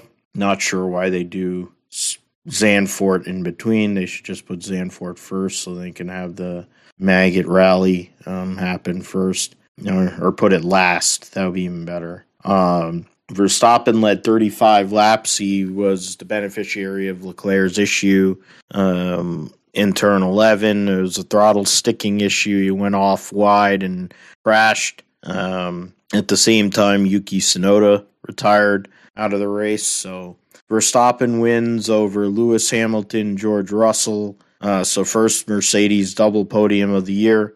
Checo Perez had an awful weekend, but still salvaged a fourth place finish after starting third. Carlos Sainz took engine penalties, and then while he was in a position to possibly finish fourth, Ferrari inexplicably pitted him and cost him a chance to finish fourth. He finished fifth. Fred Alonso, El Plan sixth, Lando Norris seventh, Esteban Ocon uh, eighth, Daniel Ricciardo ninth, Lance Stroll uh, brake testing his teammate Sebastian Vettel for the final point. It was a good battle there. There's what is it from Ricciardo all the way back to um, Gasly in 12th was separated by like five seconds. That's pretty close. Uh, and Albon was in that mix too. Uh, Zhou had uh, engine issues, uh, but they avoided. Uh, they, I think that a virtual that was a virtual safety car that allowed George Russell to pass Sergio Perez. So fast race, Verstappen. Once uh, Leclerc had his issues yet again, um, gets another win. Ferrari dick stepping on themselves for both their drivers and likely giving away both championships in the process. You know, saying saying that now when this championship goes all the way to the end of November is oh you're getting out there too early. But I mean, let's be honest. What the hell? What the hell is Ferrari going to do? The amount of points Ferrari's given away in this championship so far this year you, they'd be in this for both. They'd be in for a drivers' championship and a constructors with all the all the f ups they've had between the drivers' mistakes itself, the mechanical issues they've had, and the terrible strategy that Ferrari's brought to the table. It's been a complete clusterfuck by Ferrari. And this has been a consistent pattern of what Ferrari has been essentially since Michael Schumacher quit. Um, they have not been able to meet the standard. They needed other people to F up for them to meet a standard, like McLaren uh, in 2007, which is why Lewis should be an eight time. Uh, one of the reasons why Lewis should be at least an eight time champion. More than that, probably nine. And then um, that would have been 10 last year. It wouldn't have been as big of a deal. Um, all the Max Verstappen bullshit. But yeah, I guess the, the stories are Verstappen pulls away, Ferrari gives it away, and we have some other interesting stuff going on um, within all the other teams there, Josh. Yeah, I mean, starting off with you know Ferrari and Red Bull, of course, but uh, Ferrari. I mean, Charles Leclerc, of course, Chuck Leclerc, as our friend uh, Willie T. Ribbs says. Uh, you know, this was an um, opportunity for them to get back into the race and get back into the championship, but um, they you know they had a stuck throttle issue, and this happened in their victory at um, Austria at the Austrian Grand Prix, and um, at the end, uh, Charles Leclerc was you know very worried about that one at the end because uh, of course stuck throttle um, or the pedal not you know releasing completely uh, can lead to bad issues and um, leads to inaccuracy in driving your laps and uh, you know the leads to issues there. So now that he has a stuck throttle, uh, goes and spins out and hits the wall, and that's the end of his race. So uh, for Ferrari, they they clearly have some quality control issues that they've got to figure out with um, their car, with their mechanical you know issues on, uh, especially with the throttle. Um, it's um, not looking good for Charles Leclerc. He sh- uh, should have been able to compete with uh, Red Bull this year with Max Verstappen. It was looking like that in the very beginning of the year, but now uh, Verstappen uh, is pulled away, and Ferrari, you know, with whether it's due to strategy or uh, mechanical failures, uh, they've continued to shoot themselves in the foot to be able to compete for not only their championship uh, for the driver, but also for uh, the constructors championship and not maximizing their points there. So it's um not a good look there. And then of course Verstappen goes out and you know wins almost by default after that. Um, and so right now it's uh, basically Ferrari uh, shooting themselves in the foot and uh, Red Bull for Verstappen continuing to pull away from the rest of the pack. Uh, and you know more than likely they could be the champion uh, at the end of the year. Although you know there's still a long way to go, and you know we'll see what happens. Uh, you know at the end of the season here, um, but it was um, looking you know looking like maybe Ferrari could pull out the win here in in France, but uh, you know after that it was uh, Verstappen's race. Um, I think you also look at Mercedes. Um, they uh, had pace, not you know not winning pace, but you know they had pace and uh, they were able to take home second and third. Of course, uh, Lewis had issues with the drink uh, throughout the race, and uh, saw him on the floor there, uh, laying down, pretty exhausted after 300 start in Formula One. So you know it's been a long career for Lewis, which doesn't even feel like it because doesn't even feel like that long ago he won his first championship, but now here he is 300 races in, and and um, you know looking looking as strong as ever, of course. But you know he's uh, getting old, getting up there, but still one of the best in Formula One. Um, and then of course is probably getting old. We're the same age. He's only yeah. two weeks older than me. Yeah, that's so true. So I guess yeah, getting you're getting old. old. too. I mean, I'm getting yeah. old, but yeah, but it's what you do with it, I guess. Yeah, but, but the different the difference is the guy's a fucking multimillionaire. He's one of the greatest race car drivers ever, and he's banged so many hot women that it doesn't even matter. And he's won over a hundred Formula One races. He's a seven and a half time world champion, probably yeah. eight and a half time world champion. Eight and a half. Uh, yeah. Um, but yeah, yeah, he's had a little and he's had to struggle and he's had to go through everything to become what he is. Um, uh, Connor Moore does an impression of him, which is a, hilarious and great. Um, but yeah, he's a little bit better than I am, and he's two weeks older than me, so whatever. Yeah, is what it is. So no, it's um. You also have his teammate there who's going to be a successor more than likely in as far as the flagship driver, flagship car, George Russell. You know, solidly having another uh, third place finish. So um, George Russell, you know, carrying the flag this year for uh, Mercedes, and uh, Lewis is catching him, but uh, in points. But you know, uh, George Russell's you know continuing to um, put in solid finishes first year at Mercedes. That's what he needs to do, and continue to push Lewis. But uh, the rest of the field, um, you know, Daniel Ricciardo finished in ninth. He had another solid race. Not better than his teammate, but right around his teammate. Um, then you know you talked about Sergio Perez, who was off uh, from Verstappen, which um, you know looking at the times, like you'd have expected uh, Carlos or was Sergio to finish up at least in the podium, but he did not. And of course, Carlos Sainz uh, confused after the race for many reasons, including the strategy with Ferrari and yeah, like like I said earlier, not only are they shooting themselves in the foot with uh, Leclerc, but also with Carlos Sainz. So yeah, they've got to regroup on that end and figure out something there. Else, yeah, this championship on both ends is going to go away from them uh, if it hasn't already. And then uh, Fred Alonso, you know, continuing to score in the points. You know, he's solidly uh, getting you know sixth uh, through tenth place finishes every week in in Formula One. So you know they're figuring out a way to maximize their position, I guess, in the midfield, and his teammate not too far away from him, Esteban Ocon, finishing in ninth or in eighth place there. So um, pretty interesting there. Um, I think um, you know one thing we talked about going into this weekend that we probably expected a lot more is Haas and Haas and their drivers Mick Schumacher and Kevin Magnussen both uh, were out of contention in this one. We had a couple of good races going into this uh, French Grand Prix, but then, of course, uh, Magnussen crashed out, retired, and then uh, Mick uh, finishing 80 seconds behind. So, um, not the best weekend uh, after probably two of the best recent weekends for Mick and his teammate Kevin in the Haas team. So, it's, um, you know, they got to figure out something going into next uh, Grand Prix in Spa. So uh, we'll see what happens. Uh, you know, as they can, you know continue to progress throughout the rest of the season. But um, yeah, I mean, other than that, I mean, uh, you know, there wasn't really too much that happened in this race. But um, you know, it's a significant uh, occurrence with uh, Charles Leclerc crashing out uh, out of this one, and certainly hurts his title chances there.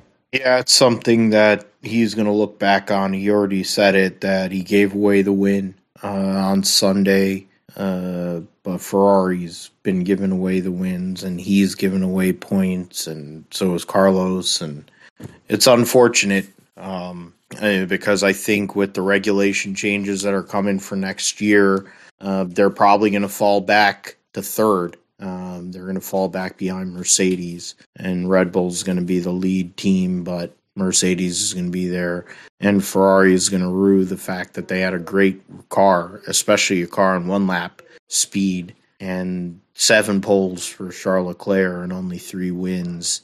Um, something that they're going to probably have to um, deal with. Um, we'll see what happens here this weekend. We'll get into that in a few moments' time. Uh, get into the roundup before we get into the uh, previews here. Uh, Formula Two ran this past weekend at Paul Ricard. Um, Logan Sargeant qualified on pole for the first race. Uh, ended up falling back. Uh, didn't have a great start. I'm trying to go and I don't know why I did that. As in Formula Two. Um, Jost Capito has come out in regards to um, Logan Sargeant and his progression. And if he was to go and win Formula Two, it would cause a little bit of a conundrum for Williams since uh, their likely scenario is calling up, um, going and making a call to have um, not Liam Lawson. Why am I saying Liam Lawson? Um, it would be getting uh, Oscar Piastri on loan from Alpine, who was the defending Formula 2 champion, to take over that second seat. Uh, he's a test driver for them. But if Logan Sargeant wins a championship, he would be ineligible to race in Formula 2 uh, next year. Uh, his weekend at Paul Ricard, though, would speak to the fact that he probably isn't going to win the World uh, Formula Two championship. He backdoored a eighth place finish in race one to get the pole in the feature race. Liam Lawson wins over Jehan Daruvala and uh, points leader Felipe Drugovich after a rough period uh, gets a podium. Jack Doohan, Frederik Vesti, your top five. Um, Iwasa six, Pourchaire seventh there. In race two, Iwasa gets the win, another Red Bull development driver. So um, Red Bull guys win three races there. So God bless all of them. Teo Pourchaire finishes second. Vesti third. Uh, Drugovich fourth. Doohan fifth. Lawson sixth. Daruvala seventh. Clement Novalak eighth. Roy Nissany ninth, and Enzo Fittipaldi tenth. Uh, Logan Sargeant DNFs and uh, finishes nineteenth. So brutal weekend for Logan Sargeant. Uh, loses second place in points, gets no points uh, at, in France. Well, the point if there's he should have gotten a point because he finished eighth. Unless they only give, I didn't know that they only give um, points to um, the top. Yeah, they they only give points to the top seven. How the hell does Jüri Vips get three points though? Like that's what I don't understand. He has three points and he finished eleventh. I guess I've never noticed this before, but um, because he got penalized, he had a time penalty. Oh, so Logan Sargeant was ninth because of the time penalty. Okay, fine whatever. I don't know. So Logan Sargeant got no points uh, last weekend after getting to second in points. So now Logan Sargeant is locked in in third. He is 21 points out of Jehan Daruvala, uh, who is fourth, but is 23 points behind Teo Pourchaire, who is second. Drugovich, who had a rough uh, period there for a couple, I guess, two, two, three weeks. I mean, he's been pretty much. He had a great, uh, like I guess, three race weekends in Saudi, in Spain, Monaco, then in Baku, uh, Silverstone, and France were all solid enough. he had a brutal weekend at um, Austria, which is where Sargeant made his move. But Pourchaire, I mean, Drugovich is still, what is it, 34 points ahead of Teo Pourchaire. And there's um, two, four, six, eight, ten races to go in the championship. They'll be racing at Hungary, then uh, they'll take a break. They'll race at Belgium and uh, what do you call Zandvoort, Italy, and then they'll take a long break, another break uh, before Abu Dhabi to end the season. So uh, this will be a slow period for them in their championship after this weekend. They'll have three uh, consecutive races and then they'll have a long wait. But Drugovich looking at possibly winning a championship and not having anything to show for it. Formula 3 makes a return uh, this coming weekend at uh, Hungarian Grand Prix before they come back for Belgium. Uh, they'll have the summer break. They took a break after Austria, and they'll have the three weekends at uh, Belgium, um, the Netherlands, and uh, Italy to go and end their series. Uh, Victor Martins leads by one point over Isaac Hadjar. Artur Leclerc is six points or seven points behind Martins. Uh, Jack Crawford, the American, is fourth. Roman Stanek, fifth. There, I'm trying to see who else. Kaylen Frederick, the American, 11th. Juan Manuel Correa, American, 13th. Kush Maini, the Indian driver, 15th. Um, come through all the Brad Benavides. Hunter Yeany's American driver hasn't scored yet. They don't have all the flags for all the drivers. I have to go on the website. I'm not trying to really go that far.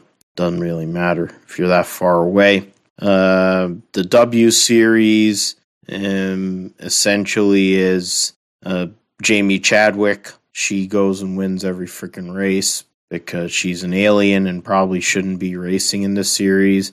She's won every race so far this year, seven consecutive win uh, to start the year. I think it's nine wins in a row for her in this series overall. So that's that tells you how good she is relative to her competition. They'll be racing at the Hungaroring and then taking a two month break, a little over two month break, uh, before they go to Suzuka and then Austin and Mexico City. They'll have three races in the month of October. But Jamie Chadwick, for all intents and purposes, has won a third consecutive W Series championship um, she is was it 75 points ahead. She's got 25 and 50, 70, 73, 73 points ahead. No, 72 points ahead of Abby Pulling and or no, 72 ahead of Abby Pulling and 75 ahead of Beitske Visser, uh, who is third. She's won every race this year. Chadwick, uh, she should be in an F3 or an F2 car to be honest. But the points battle behind Jamie Chadwick is quite intriguing. Um, from second to eighth is only separated by 17 points. So there's a lot of battling there for all these drivers that are likely going to come back next year. I know I would venture to say Chadwick will not be back uh, next year. Um, Chloe Chambers, the American driver, Chadwick's teammate, uh, is 13th. She scored in the opening race at Miami, has not scored since. Had some rough runs. We'll see what happens with her. Um, there are drivers behind her. Four drivers that have not scored points. Abby Eaton, the uh, Stig in the Grand Tour, who's dating um, one of the other girls on this uh, series here. Um, she's the only other driver that has scored points that's behind Lloyd Chambers. So is what it is on that. Uh, going into Formula E in the London E Prix this coming weekend, uh, we have. I don't know why it said define. Why do I? I just I wish it would come up in a hyperlink. Copy and paste. There you go. Uh, Stoffel Vandoorne is up by 11 points on Edoardo Mortara. Mitch Evans is 16 points behind Vandoorne.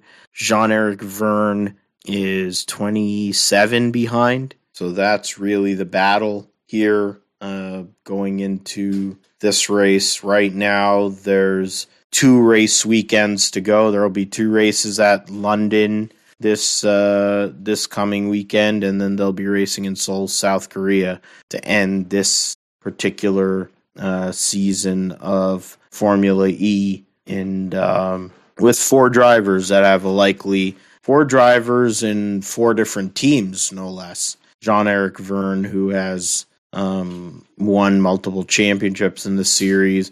Mortara, who com- was in contention last year. Evans, I think, was in contention last year as well. And then uh, Dorn, who struggled, but now he's gotten around it. Oliver Askew scored points in the first round in Saudi and uh, in Diriyah and hasn't scored a point since. Uh, the Andretti Autosport team has not exactly been uh, great this year, but Jake Dennis. Jake Dennis does have 47 points, so it's a case of experience, I guess, for him relative to Oliver Askew. If he was in the 45 car, he'd be better than Jack Harvey, but the fact is, Jack Harvey is one of Graham Rahal's butt buddies, so it's a waste of a seat uh, over there, and they're wasting a seat here in Formula E too, I guess. Uh, supercars at the Bend this coming weekend. They've had uh, a break of a few weeks for the supercars. Uh, announcements in regards to wild cards for the Bathurst 1000 uh, coming up there. If you go on motorsport.com, free promotion for them. Uh, Shane Van Gisbergen is 104 points ahead of Anton De Pasquale, 7, 107, and um, 122 ahead of Will Davison. Cameron Waters is fourth. Chaz Mostert is fifth. Uh, Van Gisbergen's teammate Brock Feeney is sixth. Going into um, the Bend this weekend, then three weeks' time, they'll be at Sandown, uh, what used to be the Sandown 500, the big endurance race. Uh, but now that's not not one. The last race at Pukekohe will be coming up uh, the weekend of September 11th. Then Bathurst 1000 in October, so there's a month. So there's separation now. After this race, there's a little bit of gaps between all these races. Surfers Paradise will be in the month of October, three weeks after uh, Bathurst 1000, and Adelaide will return for their finale. For the finale, um, the Adelaide 500 comes back to the schedule, the old Clipsal 500, so that's great um, to see. But likely Shane Van Gisbergen will win another Supercars title. See what happens, though. We'll talk about it next week on the GSP. What happens in the Supercars. World Superbikes return uh, this weekend for their first race in a while. Leon Haslam uh, will not race in the this weekend uh, based on um, his commitments to racing in Suzuka for the Suzuka 8 hour. So tells you where he is in points. He's like, oh, they'd rather have him race in Suzuka as part of an endurance race. Um, Alvaro Bautista is 17 points ahead of Johnny Rea in regards to the drivers' champion riders championship, and uh, Toprak Razgatlioglu, the defending world champion, is 43 points behind Alvaro Bautista. Uh, the battle after that is a little more interesting. Locatelli, Ruben Rinaldi separated by five.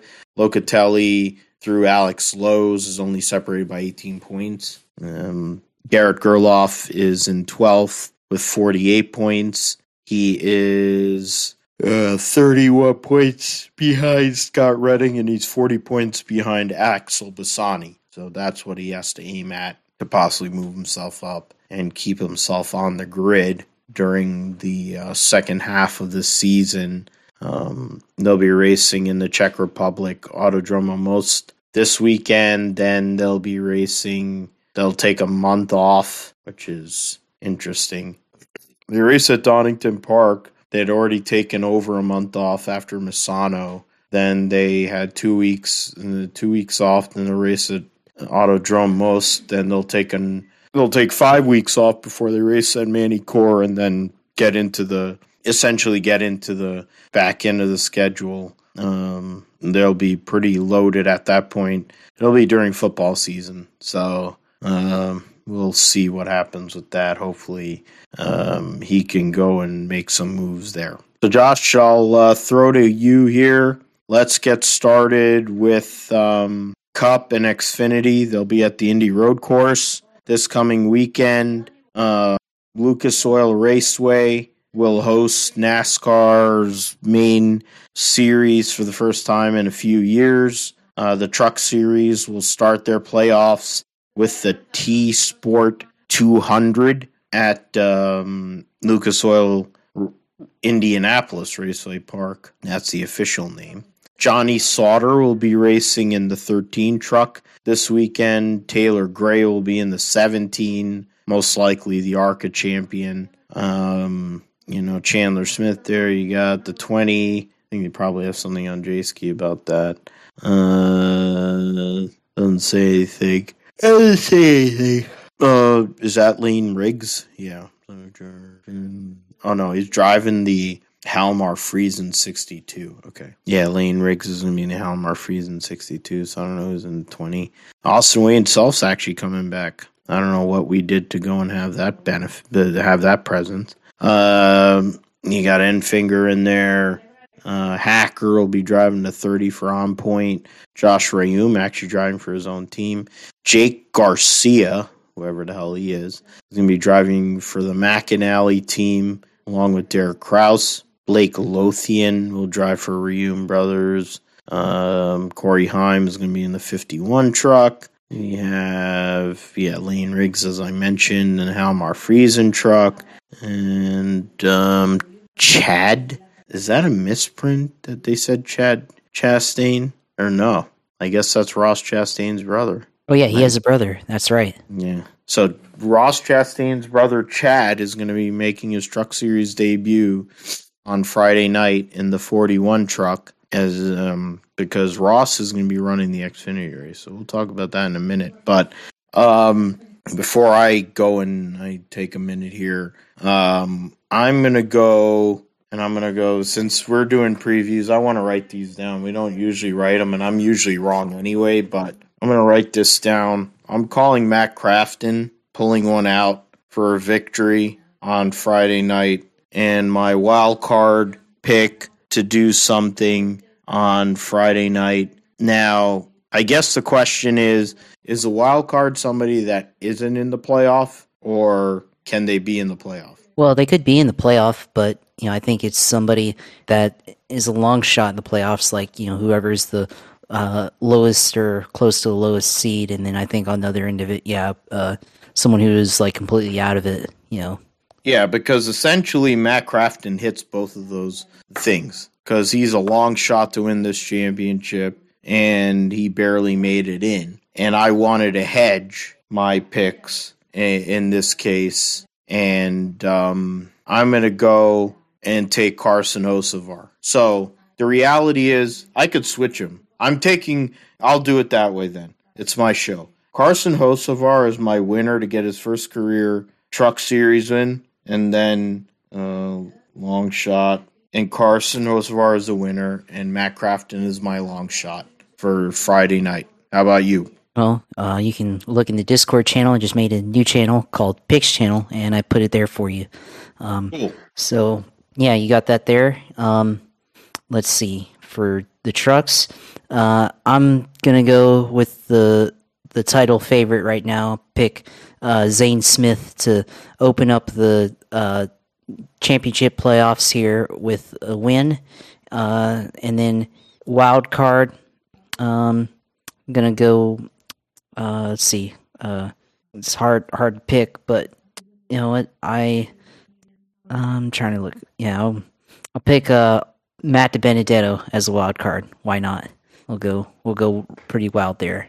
So D burrito, you can fill that in. I'll go and uh, put that here. So, and that's for Phil, and then from Josh is Zane Smith as a dub, which is a safe pick, and then D Burrito hasn't won. Hasn't won anything any, yet. he hasn't won a, in any form of motorsport. I think in um, six years, at I'm just least six names years. out of hat. Yeah, that's. I'm trying to figure out. Like I, I might be wrong on that. It might be even further than that. But I'm thinking because he hadn't gotten a cup. I'm trying to remember when he got the cup and who. He, I think he was driving for that uh, BK Racing gimmick before he went to the 32, and I think that was like 16 or 17 or something. So I'm trying to remember when the hell he won. We could probably go on Racing Reference. Just go and save ourselves the pain in that sense. Um, that's what I'm gonna do just to figure out when the hell the last time Matt Burrito won a race. Uh, go and forgive me here, going and uh, looking up uh, this loser's. Uh, yeah, 2015. He started in Cup. Xfinity ran from 2009. Uh, Camping World 2022 is his first full year in there. 11 Canon, so 2011. Okay, so Matt DiBurrito has not won a race in 11 years, so that would be something.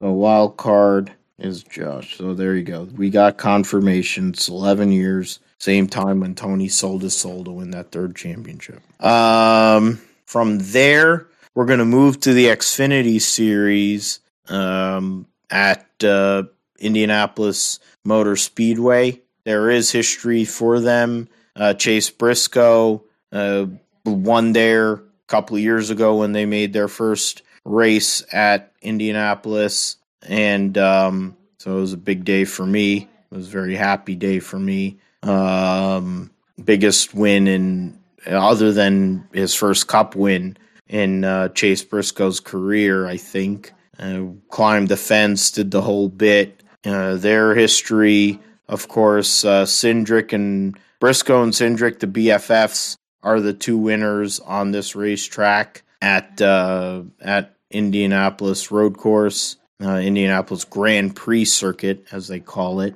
Um, so, Josh, who are you looking at? I mean, it's a good field, solid field uh, for this weekend. I think what is it, forty-two for thirty-eight. Chastain is with DGM. He did really well uh, for them at uh, COTA. Josh Williams is trying to run the double, uh, running for BJ McLeod in both Cup and Xfinity. Andy Lally will be in the 08 for SS Greenlight. Uh, Brad Perez, who I was wearing his uh, shirt last week during the both shows, trying to make make his Xfinity debut for um, Carl Long. Uh, Preston Pardus uh, making his usual appearances with his dad as his crew chief uh, in for DGM. Mason Filippi, who's been driving for um, that loser, that cocksucker, uh, maggot moron in the Truck Series G2G racing. He'll be able to make the show at least in these cars. Uh, Miguel Paludo will be driving the 88 car.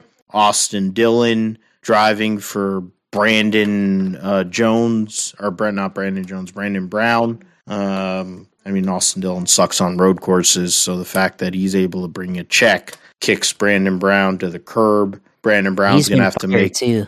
He got released. Brandon Brown. How the hell does he get released from his own team? Is that for real? Yeah, that that's on. I saw that on Reddit earlier. I was gonna I was gonna say something, but I forgot. And then uh, yeah, Brandon Brown's um not only like because originally I think they were gonna put him back in the car uh the following week after this race, but then now they're also saying that Brandon Brown um has been released from the team. Let's go, Brandon. There you go. Yeah, there it is. Frontstretch.com. Brandon Brown likely. Okay, he's not been released, but he's unlikely to return to a full time role after the road course. So, due to lack of sponsorship, not been so sorry, not not been released, but he's basically, um, yeah, he's basically finished. Oh man. Kelly's. So now Kelly. So that the the aftermath of that race at Talladega, Kelly Stavast ended her TV career with her her trying to go and cover up what they were saying. So she ended her TV career, and she's sexy. She's a good looking woman, and they she ended her career and gave Kimmy Coon a shot on TV, which is fine because I like looking at Kimmy Coon. But um, Kelly Stavast was really, really good. Now she has no career. Brandon Brown wins his first career race. Should have been something that could have given him an opportunity to maybe backdoor a Cup Series career, you know, run an Xfinity, whatever. Now he's been fired from his own team. Uh, yeah, that tells you. I, I, I could go off on a tangent with that, but when you're getting demoted from the team that has your name on it, and they made a freaking slogan for a whole segment of a population to talk about what's going on in our society, and now you're not even going to have a full time ride. That is really fucked up.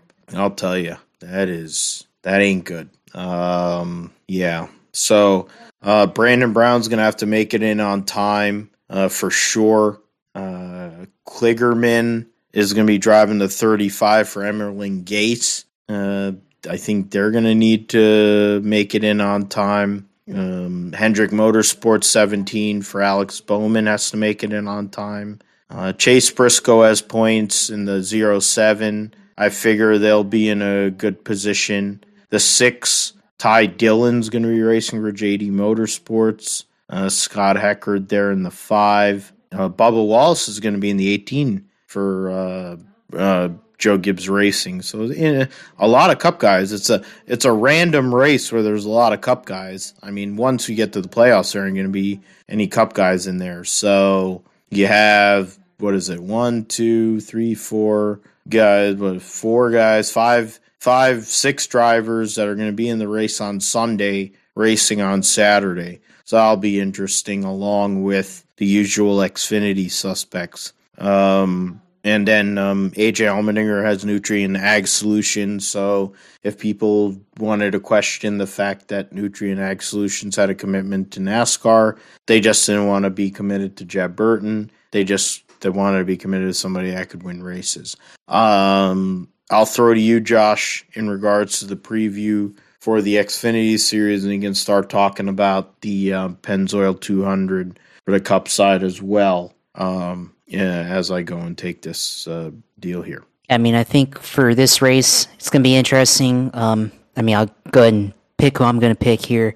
Um, I I'll pick AJ Allmendinger, and it's the safe, very safe pick here. AJ Allmendinger uh, to win. Um, I'm trying to spell his name in the chat, uh, and then wild card. Go with wild card here. Uh, go with um, it's hard to say because uh, there's a lot of good, lot of good guys here that could win or finish top five. But you know what? Uh, we'll go with Andy Lally as a wild card because he can pull out a top ten out of uh, this uh, deal because he he's uh, pretty good at road racing, and you know the way that these Xfinity road races go, you probably find yourself in the top ten uh, at the end of the day, even with a, a okay car. So I'm picking Andy Lally as a wild card. Uh, say he's going to finish in the top ten there. But this should be an interesting race. Uh, last year, of course, we saw the track fall apart in the Cup Series, uh, but there's always a possibility of this happening in Xfinity as well. Um, we'll see if they uh, it happens again. But of course, Indianapolis Motor Speedway has a good uh, staff on hand. They probably came up with solutions to um, you know, find a way for the track to not fall apart this year. So uh, credit to them figuring out a solution last year as uh, it you know, as the race uh, was able to uh, finish and everything, but. in the Cup Series, but Xfinity, good solid action there two years in a row now that they race there, and this going on to their third year racing at Indianapolis Road Course uh, for Xfinity.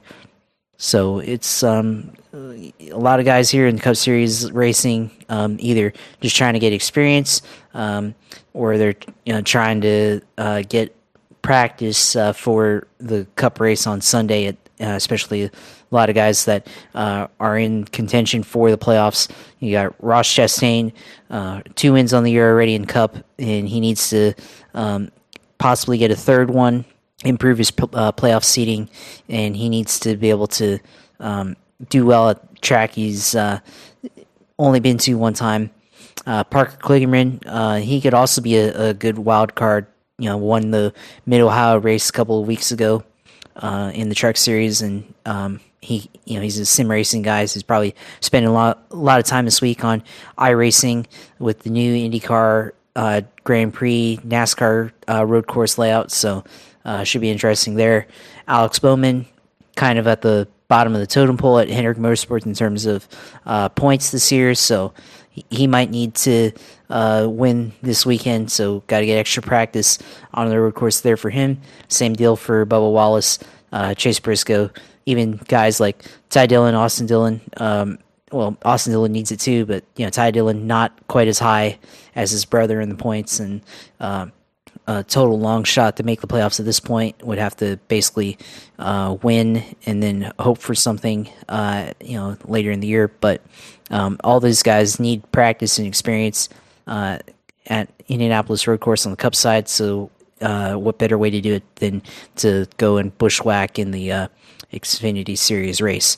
Uh, so that's going to be interesting. You also got IndyCar drivers racing in the um, Xfinity race. You got Santino, yeah, Santino Ferrucci uh, possibly doing um, double duty if uh, Josef Newgarden is not ready to go.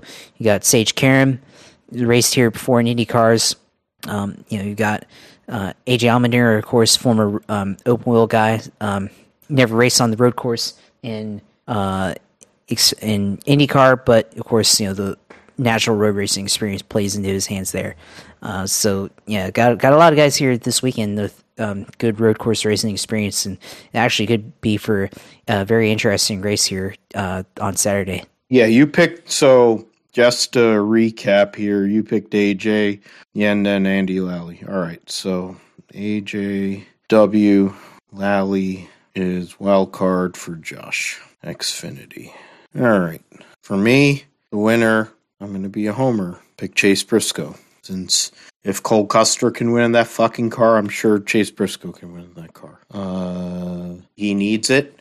Uh, Johnny Klausmeier doesn't know how to hit a hot nail through snow. Uh, his strategy sucks balls, and um, I wish they'd make a crew chief change and they'd take that crew chief off. They'd get um, what's his name off the '98 uh, team. Uh, what do you call Richard Boswell? Just bring him up the cup because Briscoe and him had a good relationship. They built it and they built a team together and they should have won a championship. They won nine races together. Uh, you would think that between Tony and, and, and Greg, they could figure that out, but obviously they can't. Um, Briscoe needs a win. It would make him very happy. It could be a great day for him. Qualify well in the cup car, go and win another race at Indianapolis uh, for Bobby Dotter would be a great look for them. That's my pick for the win. Uh, wild card, I'm going to go and look at somebody who is a Xfinity regular. Uh, the wild card is I'm I'm going I'm going to go chalk. I'm going to go for my favorite. Josh Berry is not a road racer. I'm doing this strictly because he's driving for the best team in the Xfinity Series in Junior Motorsports, the next team that's going to likely get charters in the Cup Series. And if he can go and gain some points here on this road course, it'd be a good precursor to the Roval, which I would assume is either is somewhere within the playoff for the Xfinity Series. I'll just go and bring it up now, just out of uh, that's the cutoff race for the round of 12. So if you're able to go and actually do well here, you're that's the but there's one more road course before the Charlotte Roval. It's Watkins Glen. So so it's uh, something to see. Uh, I think Josh Berry, he's he's the sneaky one. I picked him at the start of the year, and it wasn't just because he's my favorite Xfinity driver. He's the one guy that's actually got a good head on his shoulders. He doesn't do stupid shit. He wants this bad. He's not a cocksucker. He actually is a legitimately really good race car driver, and he's a really good guy. I mean, he yeah. might use somebody up. He might use somebody up this weekend. I mean, what the hell? At the end of the day, he's got enough good karma going for him. He could use somebody up and get a W. But I don't think he will. I think he's going to get a top 10, and that top 10 is going to help him in the points. So I'm going chalk I mean, Josh has the favorite, the guy who won the Cup Series race last year. Um, I have a guy who should have won the Cup Series race last year and won the Xfinity Series race a couple of years ago. Uh, AJ Allmendinger has won more road races in Xfinity Series history than anybody. So I figure one of us is going to get a hit on that one. Um, Yeah. Josh I venture to pick though. I Yeah. venture to say that one of our truck picks is going to hit too. So let's get into the Pennzoil 200 though, the Cup Series race. And before, oh, so um, Daniel and uh, Kenzie, uh, Daniel Hemric and Kenzie Ruston Hemrick are expecting their second child. So um, congrats to them. I love Kenzie Ruston. Um, and uh, so their second child, play the audio. Oh, they're gonna have a boy. Oh, God bless. So now, yeah, you could see the you could see the smile on Daniel Hemric's face and the shock in uh, Kenzie's face, and Ren is completely uninterested. Um, so they'll get a they'll have one of each. So good for them. I love uh, the Hemrics. I mean, I always had a thing for um, Kenzie Ruston, um, and I've been a fan of Daniel Hemric for a while. Not just because he's friends with uh, Bubba and uh, Blaney, because he's a pretty good race car driver. Verizon 200 entry list 38 for 30 for 40 spots. Um, Josh Williams, as I mentioned, will be driving for uh, BJ McLeod uh, in the uh, both series. He runs for him in the Xfinity, but he'll also be running the 78 car on Sunday, making his second career start. Bilicki will be driving the 77. Cody Ware in the 51. Nothing else really changes. Hopefully, Kurt Busch will be fine, be back. Uh, I'm not sure about the crew chief situation for the Petty GMS. Uh, Blake Harris, of course, won't be there uh, for Michael McDowell. Loris Hezemans will be driving the 27, the 26 car. Uh, The 27 will be a Ford. The 26 will be a Toyota. Josh Reaume will be the crew chief. So he'll be doing double duty. He'll actually be crew chief. He'll be driving and then he'll be crew chiefing on Sunday. And he'll be crew chiefing for former Formula One driver Danny and Red Bull um, driver development guy Danny Kvyat will be making his NASCAR debut uh, this weekend at Indianapolis Motor Speedway. Um, I brought up the fact that uh, Kimi Räikkönen is going to be driving for the Project 91 team, and I blew people's minds on the Grid Talk podcast uh, this on Monday yesterday. Uh, but Danny Kvyat making his Cup Series debut this weekend is pretty big too. Not to the same extent, of course, because of course Kimi Räikkönen, great driver, champion, etc., etc. The personality of a block of ice, you know, I know what I'm doing, shut the fuck up. You know, the whole thing. Danny Kvyat's kind of in that same realm, but he never won anything in Formula One.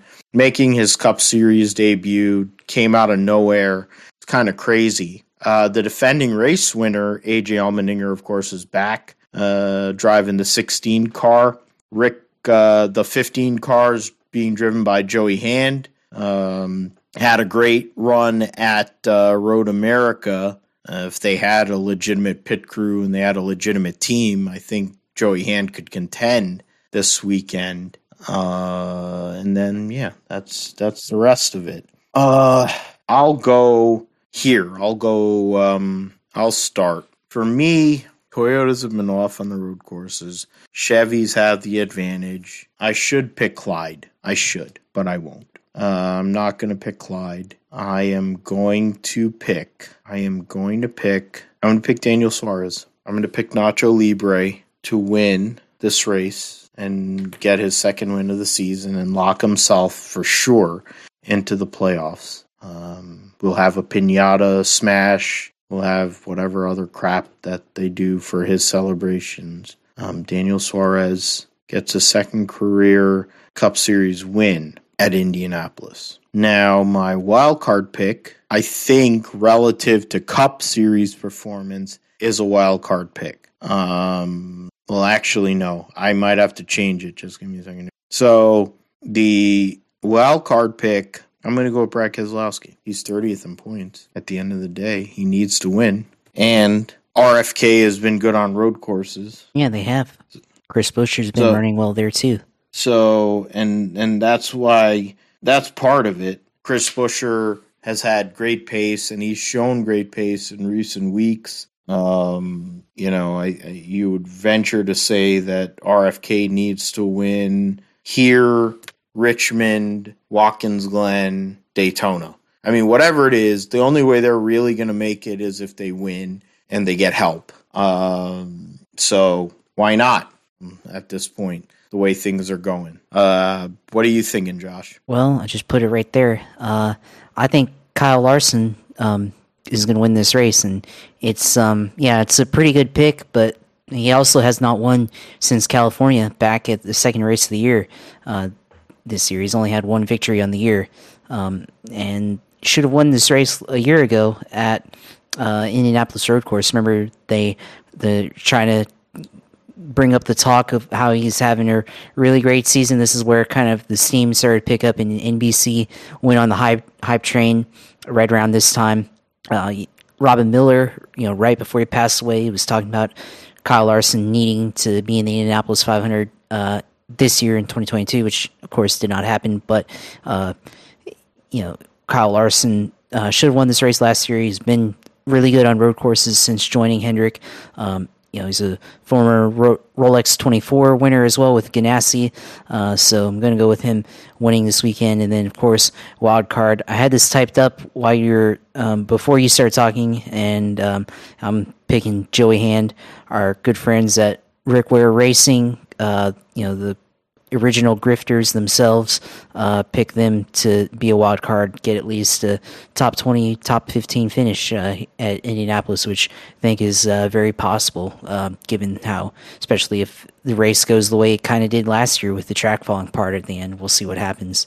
And considering how good he did at Road America, making the top 10 uh, shootout as a guy who doesn't run these cars at all, um, his amount of driving has uh, dropped a lot from his heyday when he was driving GT cars, driving prototypes, driving everything.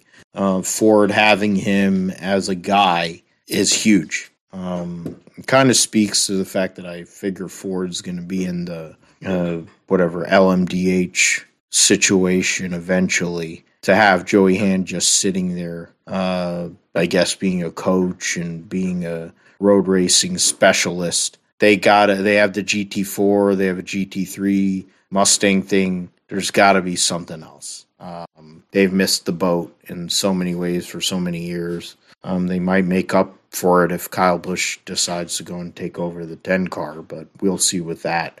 Indy cars will be racing at uh, Indy Road Course. Second race at Indy Road Course this year, as per their usual. Uh, part of their um, uh, tight swing here till the end of the season. Indy GP. Then they'll be racing in Nashville next weekend. They'll take a break, race at Gateway, and then take another break before the the West Coast swing to end their season. Uh, the IndyCar series they've been racing there since 2014. The active drivers there I'm bringing up here on Racing Reference just out of curiosity. Um, it's a Penske benefit, honestly. Uh, people who, I mean, it's a Will Power benefit. And, um, I mean, Pagenaud used to drive for Penske. Uh, so Power and Pagenaud are the two best drivers there. After that, you have a lot of guys who've had one win, uh, including Newgarden. Um, Herta, of course, won in May to start the month of May. Uh, Grant, Scott Dixon, I think, won there last year in this race. So um, I'll uh, throw to you first, Josh. What are you thinking for this weekend, this Saturday's race at uh, Indianapolis Road Course? Well, I mean, I think it should be a lot different than how it went in May. Of course, with all the weather happening and everything, um, um, it was uh, Colton Herta's race there, but I think you know it's going to be a lot different this time. Um, I think it's going to be a Penske car, uh, but you know probably not the number two of Josef Newgarden, uh, just because going uh, betting against the injury uh, or health status there, just to be safe. Uh, but I'm gonna go with uh, Will Power winning this weekend and closing in on Marcus Ericsson for the points lead at Indianapolis Road Course. Um, it's going to be an interesting race, I think. yeah, I think um, we're going to see a lot of action in this race, and of course, um, given that Cup and Xfinity are going to be there as well, uh, you have to think that you know there's going to be a um, you know issue with the tires matching up. Uh, I mean, we've we've kind of seen it before. I feel like you know last year there's um, between the Indy cars with their Firestone tires and uh, Cup on Goodyear tires and Xfinity on Goodyear tires. There might be some issues there, uh, but you know we'll we'll see what happens. Um, but yeah, Will Power as a wild card or winner, and uh, I think as a wild card at this uh, at this race, um, looking at the uh, thing uh, results um, from previous races, uh, go with uh, you know go with Christian Lundgaard. made his debut at this race last year. Um, you know he's been pretty solid on the road courses. I feel like uh, and definitely think you know he can possibly go out and get you know a top twelve, top ten run here at uh, Indianapolis Grand Prix. You know, last year started fourth, finished in twelfth, so uh, could be a good outing for uh, you know the rookie driver this year. Yeah, it's a good pick there, Christian Lundgaard. He has experience there. He's raced there twice. Um, in regards to me for uh, this race on Saturday, you pick the one that's likely to win. Um, and if if if um, Newgarden doesn't race, then it's definitely going to be Will Power. Uh, I'm going to pick. I'm going to pick Scott Dixon to go and win, and because frankly, he needs to. He won his 52nd race. This would be an historic moment if he does win at Indianapolis. He gave away the Indianapolis 500, which would have been his 52nd win, tying Mario Andretti which would have been there would be all kinds of talk and all that. He gave away the Indy 500. So Scott Dixon to win as my W, and Graham Ray Hall is my wild card because the guy has I don't know how many times he's had a chance to win Indy Road Course, trying to do alternative strategies, trying to like that MFer wants to win at Indianapolis. If he wins on Saturday. I'm sure he's going to freak out. He's going to take that little ball of dough that is his daughter. Um, uh, what the hell's her name? I'm forgetting uh, her name. Um, Pipe, not Piper. That's fucking uh, Harvick's kid. Uh, his daughter, since uh, um, Courtney is pregnant with their second kid, who I think is a boy. Um, why am I forgetting? Give me a second here. I, I feel so bad. Uh, oh, look at those things. Uh, shit.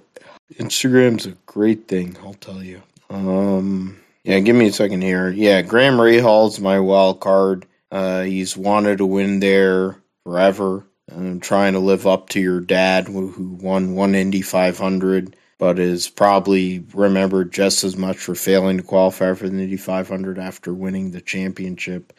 It's kind of crazy. Um, Indianapolis will do that to you. Uh, Graham Rahal has finished on the podium at Indianapolis for the 500, but um, has also made a life of uh, struggling um, at the racetrack. First, there you go. Harlan, there you go. That's what I needed. Harlan, their daughter, who's like a ball of dough um, probably would go and sit there. to be part of the prop in regards to their victory lane celebration. As I'm holding a prop of the uh, Colorado Avalanche Stanley Cup champion uh, official puck here, I have it as part of my desk merch along with my Tony Stewart um, IndyCar Championship helmet that he had when he won for uh, John Menard my desk stuff is building because everything else is blurred. Because I also have my Rico Abreu wing from before, before we blurred everything autographed. I'm wearing my Rico Abreu shirt, my uh, sponsor shirt, which essentially is what was on that wing. And then I got the hockey puck today, and then I got the picture today of the Stanley Cup champion Colorado Avalanche. That's me. We have Good- it blurred. Good picture there. It is a good picture. I'm like, why the hell did they send a whole entire box for a hockey puck? And it sounded like Don Rickles, and then they had that picture in there too, so it makes sense. Um, you got one more to go. We got Formula One to go before we get into the end of this show. Uh, Hungarian Grand Prix, a track where Lewis Hamilton's won eight times uh, in his career, but it'll be hard for him to go and get that win. I'm trying to think if he doesn't win in this spot, can he win anywhere else? They're not going to race in Russia. They already canceled that race. I thought they canceled that race. Um, Yeah, they canceled Russia at the beginning of the year. yeah, but that's still on Racing Reference, so it's kind of weird. Um, yeah, active drivers. What the heck? Uh, that's I wanted. Active drivers only. Uh, Lewis Hamilton has won eight times there, 13 top fives and 14 top tens in 15 races and eight poles. Uh, Verstappen has no wins there, but I think he's going to change that on Sunday. He'll get his first win at Hungary um, and help his uh, racist, sexist, misogynistic fans go and get lathered up to get into the off the a um, mid-season break with a victory. I'm not sure he's going to win the pole, but I figure he's going to win the race. Uh, by wild card for the race uh, is Fred Alonso. So that's win wild card F1. Phil, that's my picks. Alonso, of course, won his first career race there. He's finished in the top 10. He's run there 18 times, 14 top 10s, 11 top 5s. Of course, the one win, two poles in his career at Hungary, and then made his cars wide as a Brinks truck to prevent Lewis getting through, which would have been a way for Lewis to go and win the world championship, but Mercedes fucked up the strategy. So, how about you, Josh? What are you thinking for um, the Hungarian Grand Prix? Well, I mean, it's not really much different from you. Um, also picking Max Verstappen to win. Uh, it's not a not a very hard pick, and can't go against uh, go against the trend right now, which is uh, Max Verstappen winning in Formula One. Uh, hard to see uh, Ferrari um, with the way that things have been going for them. Um, I mean, they could have the pace, but just don't see it right now.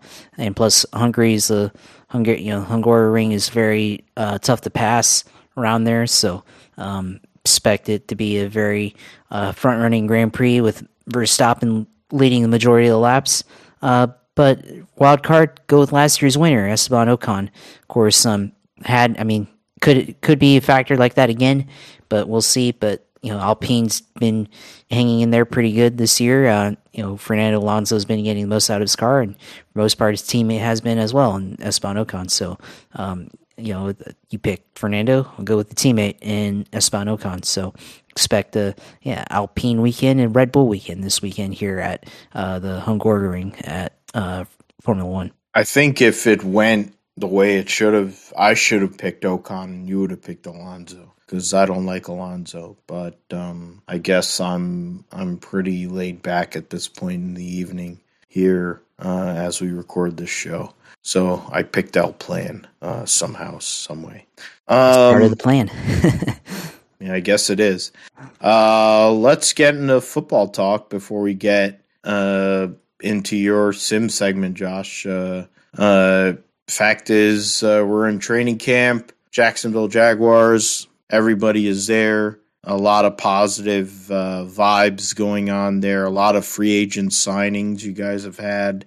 Um, Trevor Lawrence. It's funny because I'm involved in a dynasty uh, league uh, with uh, Vic, who won my league last year. One of my best friends for life, and um, he bought he bought into our my dynasty league. Um, he's my co-owner and co whatever manager, and we have Trevor Lawrence. And I was, we had a discussion last week actually, and I'm like, we're talking about quarterbacks. We're talking about because we have the first pick in the redraft for this year, and we also have Dak Prescott. but I'm like, we need to keep Trevor Lawrence uh, because the guy is a generational talent. He's like Peyton Manning. He's like Andrew Luck. Um, I guess what I'm asking or saying is since we're talking about football, we're going to talk about football as the season goes on. We're going to have that. We're going to sprinkle it in along with our motorsports content. Um, what are you seeing at least early? I mean, it's way too early to really get into the semantics. We haven't seen anything on the field, but uh, what is what are the returns in regards to what um, Trevor Lawrence is saying to the media and what other people that are major players within the organization are saying to the media uh, regarding what he brings to the table since it's essentially a reset in year two for the guy that you invested everything in with a number one overall pick last year and then got a number one another number one overall pick. And you got two first rounders last year or this year got defensive player i forget who your other guy was this um, draft um, in the first round but you got two first rounders in this draft too along with last draft and you're getting travis etienne back who seems to be doing really well. Yeah, well, um, I haven't really seen too much of what they've said about people have talked about Trevor Lawrence in terms of quotes and things, but you know, I saw a highlight with uh, Trevor Lawrence throwing a nice deep pass to Laquan Treadwell in uh, training camp today. Pretty good pass. Uh, you know, looks like he's got good accuracy on the ball, good touch, and Laquan Treadwell was able to you know take in the pass and uh, you know would have been probably a good play if it was a real game. Um, but know, I expect. I'm not sure what to expect this year, but you know, it looks like you know Doug Pederson going to be treating everybody in the room like adults. That's going to be the theme uh, this year. Of course, last year Urban Meyer and the cir- the clown show circus that he brought to town not there anymore. So back to real football here uh, this season in Jacksonville. Um, I think um, it's going to be interesting on defense, especially with the linebacker setup. And they got Travon Walker, you know, of course, uh, on the defensive line, and then they're going to have uh, Devin Lloyd, uh, that's their other first round pick, uh, playing linebacker, and uh, looking forward to see how he plays. I think he's going to be a real good contributor. Um, going to be a probably impact, immediate impact player there. I think, uh, for, you know, in, in terms of the defense and. Um, as far as other players, you know, James Robinson, of course, last year tore his Achilles uh, in Week 15 against the Jets. Um, going to be interesting to see how it you know comes back from the injury, but thankfully uh, he is not on the uh, PUP list uh, to open up training camp. So it looks like his rehab is going well, uh, and you know looks like things are going pretty solid right now. Uh, of course, uh, this year fans cannot go to training camp. Uh, they're holding it at a high school in Jacksonville because um, they're doing construction on the facilities there um, and doing improvements this year. So it's closed off the fans, unlike in years past. Um, but looks like so far they got good highlights. Trevor Lawrence today was 100% on his throws, I think, d- during his time under under pads and or I don't know if they're not wearing pads until July 31st, but uh, under center um, uh, taking the snaps. So he's um, look looked pretty good so far, and it's going to be interesting. Um, so uh, looking forward to seeing what Trevor's progress is this year, uh, especially as we you know go through. Uh, the rest of the training camp preseason and head into week one against Washington uh, in yeah in Washington D.C. there. So hopefully hopefully this year it's the a whole lot better than last year for sure. I figured it will be because you actually have a football coach and a guy who I just want to see him run Philly Philly. That that if, if Trevor runs Philly Philly, it'll bring a memory back from when I was um, half or three quarters in the bag in Minnesota when Nick Foles ran that play uh, and um, Trey Burton threw it to him in Minnesota when they were part. That was part of what what helped the Philadelphia Eagles win that Super Bowl. I just want to see Trevor Lawrence run Philly Philly. That would go and really bring it back. But for me, 49ers, Trey Lance, um, this is his time. He's my dude. Uh, fact of the matter is, I mean, why the hell do they not have anything? Yeah, the five rules of Yeah, training camp prime. Like, why the hell did training? Why don't have anything from today? It's whatever. Essentially, it's Trey Lance taking over and doing his thing. Um, it's gonna be his team. Kyle Shanahan has to build a different offense for him, uh, similar to what RG3 had, but the difference is Trey Lance is smarter and Trey Lance has more talent and has more arm talent, et cetera, et cetera. Um, the sky's the limit. Deebo doesn't have a contract yet. Figure he'll he will. Uh, Maga boy Bosa doesn't have a contract yet. He's gonna get one. It's the same way as the Niners do their thing every year. They go and break off one of their offensive guys, one of their defensive guys. They break off Deebo and they break off Nick Bosa chilling. Fact is, there anything to talk about the LA Rams? They backdoored that fucking Super Bowl, um, and they keep on buying players, same way fucking LA Dodgers buy players. Eventually, it's gonna catch up to them. They got two great wide receivers and Allen Robinson. Sorry, Josh, and then Cooper Kupp, But you know, at some point, it's got to catch up. Buffalo Bills are a great team. Our boy, my boy, Professor J, my mentor, uh, number one pick in uh, the Fall Brawl League. I know who he's going to pick, um, but I'm not going to say it here. I'm not even going to tell Josh. I'm not telling anybody. I already know he's going to pick. But um, I think people would figure it out if you kind of pick up on the context clues.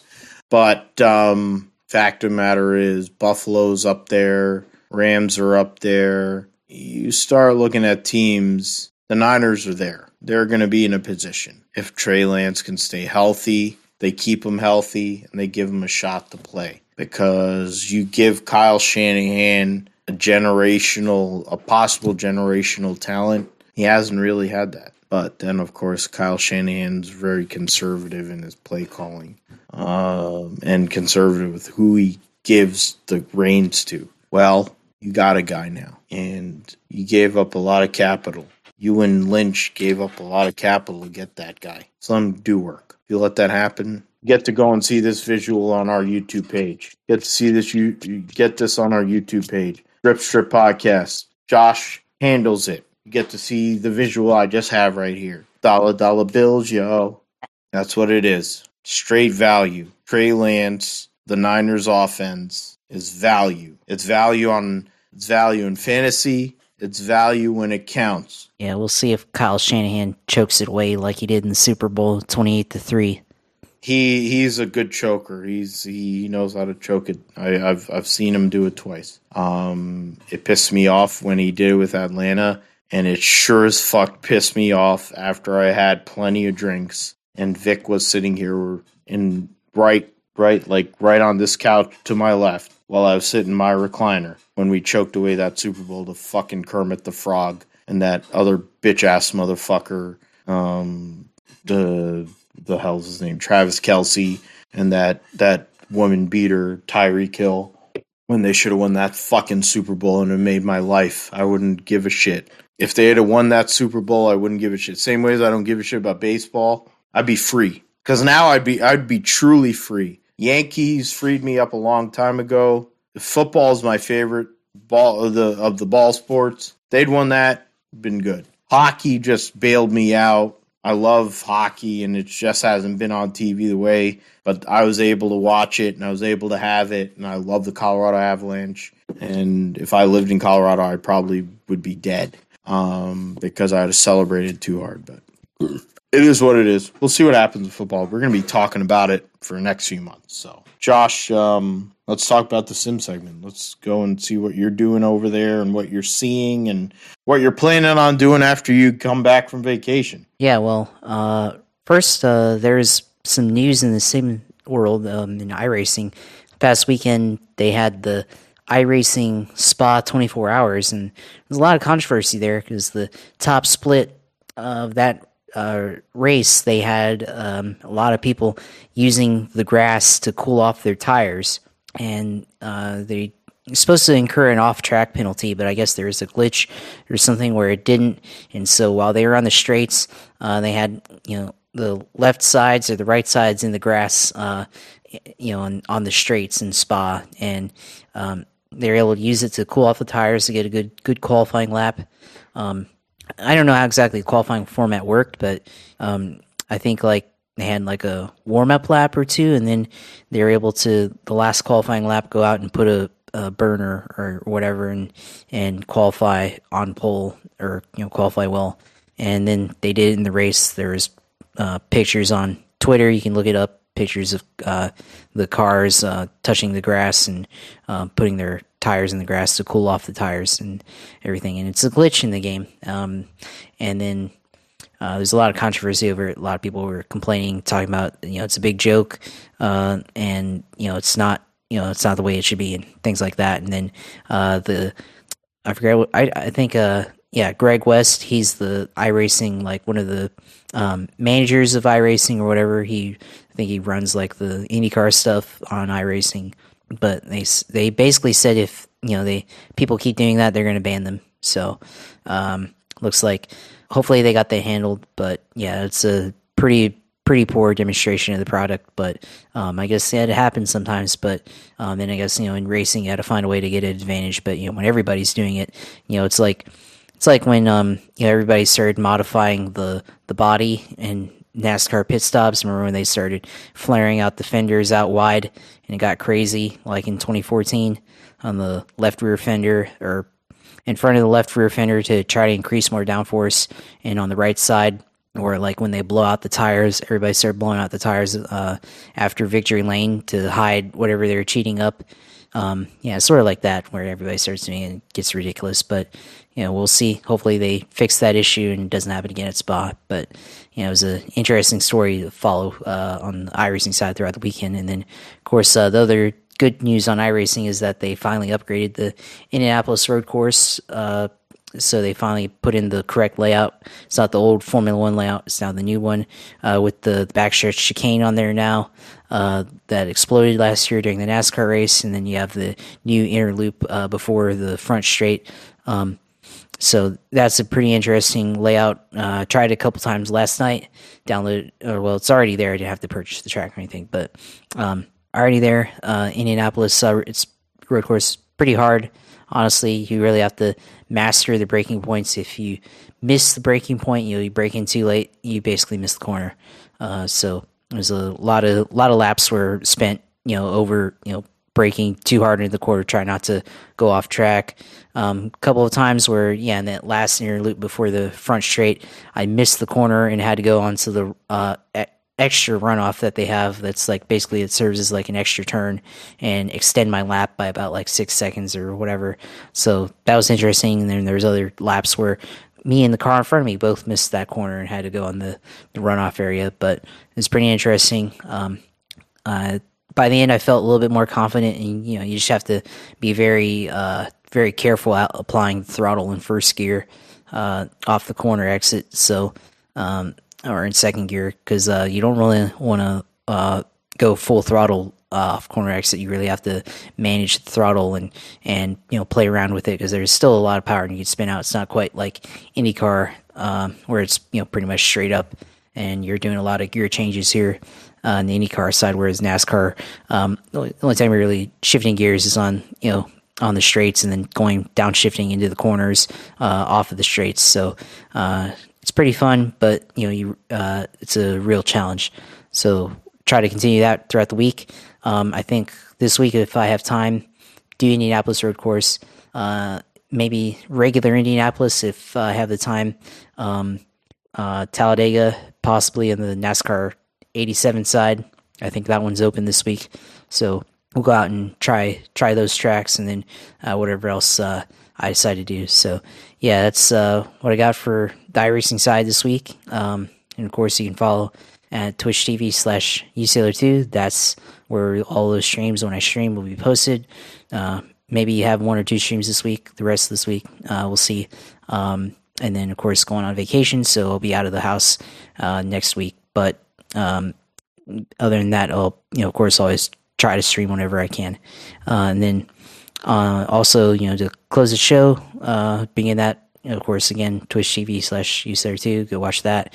And then the Twitter page for me is at JB Huffine. You can follow me there. See what I'm thinking about, seeing what I think about the Jags, the racing, NASCAR, IndyCar stuff. Um, my other interests, like the finance world, we got the Fed's are going to raise rates to 75% tomorrow. It's probably going to happen, and then we'll see what the markets decide to do. Um, pretty interested to see how that happens. Um, then also for uh, the YouTube page, uh, that's at Gripster Podcast, and go watch that and see all our YouTube videos. Of course, see our YouTube video with Ralph Sheheen, where we uh, had him on for an hour and got to ask him questions, and he told us you know stories from his career. So it was a good show uh, to watch. And of course, Joe Passero was on there too. So go watch that and, and see our, all our other content on that page. And of course, follow our Twitter and uh, all our other streams where we have our audio. So uh, let you go ahead and close out the deal on your end, Phil. Yeah, we're gonna have to throw in a sub. Have to go and call in reliever for Josh, who does a great job on the YouTube side. So now I'm gonna have to figure out how to go and do the audio and the video. Um, so that's gonna be great. Um, might need some help with that. Um, so you can go and send me that information there. You can follow me at Philip G. Matthew on Twitter. You can follow us at Gripster Pod on Twitter. Uh, Gripster Podcasts is on YouTube. Uh, you can find us wherever podcasts are distributed. Uh, we're basically anywhere. We're main podcasts, main uh, podcast platforms, Apple, Amazon. We're Podbean is our distributing app, etc., etc. You can find us. Uh, if you want to listen to us, you're going to find us. The people that do listen to us, thank you. Uh, let other people know. I got friends I bowl with. I got friends that will listen to me.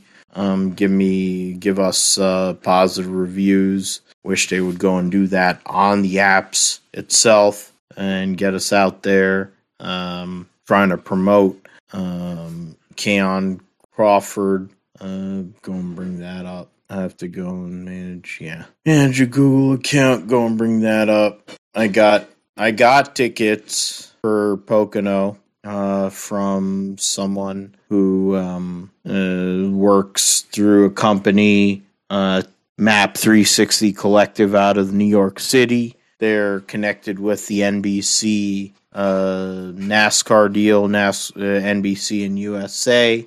Um, sent tickets. I know that they're trying to hook up Josh for Daytona. Uh, I think Richmond is also part of the deal, and um, Watkins Glen. Have to go and talk to her about that, but uh, I was trying to talk to Joe about going to Watkins Glen and another friend of mine. But Richmond might be a good way for us to meet up and go and have a real party. Um, Daytona for the closeout. I think you'd be able to make that one during the preseason. Uh, I think that's week three of the preseason for football, NFL, and college football opener. But uh, something to see in regards to that. Um, there are um, campaigns and prize packs to look at. Map 360 Co. Uh, Map 360 Collective. So go on uh, map360co.com, follow them, or go and hit them up. Let them know you listen to Gripster Podcast. Uh, we're connected with them. Good people. Send tickets. Um, for me, I couldn't make it because I wasn't trying to die. Um, you want to live so you can go and keep on watching racing. That's what I'm trying to do. So for Josh, I'm Phil. Um, gonna miss you next week, brother. Uh, we're gonna have Joe Passero on, uh, filling in. Might have another guest. Make it a interesting show there. Uh, we got the new picks channel, so we get to go and follow up and see who got things right. More than likely, Josh gets them right because he's the brains of the operation. I'm just a bullshit artist. But the fact of the matter is, we have fun here on the Gripster podcast. We thank you for listening. And um, we'll see you next week for episode, what is it? Just episode 127 next week. And uh, go over all things NASCAR, IndyCar, Formula One going into their summer break. There's some uh, interesting content that'll be coming up during the summer break for Formula One. Might be a co collaboration. So look. Uh, stay tuned for that. IndyCar is going to be running out, NASCAR is going to be running out, and other motorsport series. Formula E is about to finish. MotoGP is going to be back. So, um, a lot to look forward to. So, thank you for listening to Gripster Podcast. Thanks, Josh, as always, for being my right hand guy. I'm Phil. Thank you as always. Take care. Goodbye.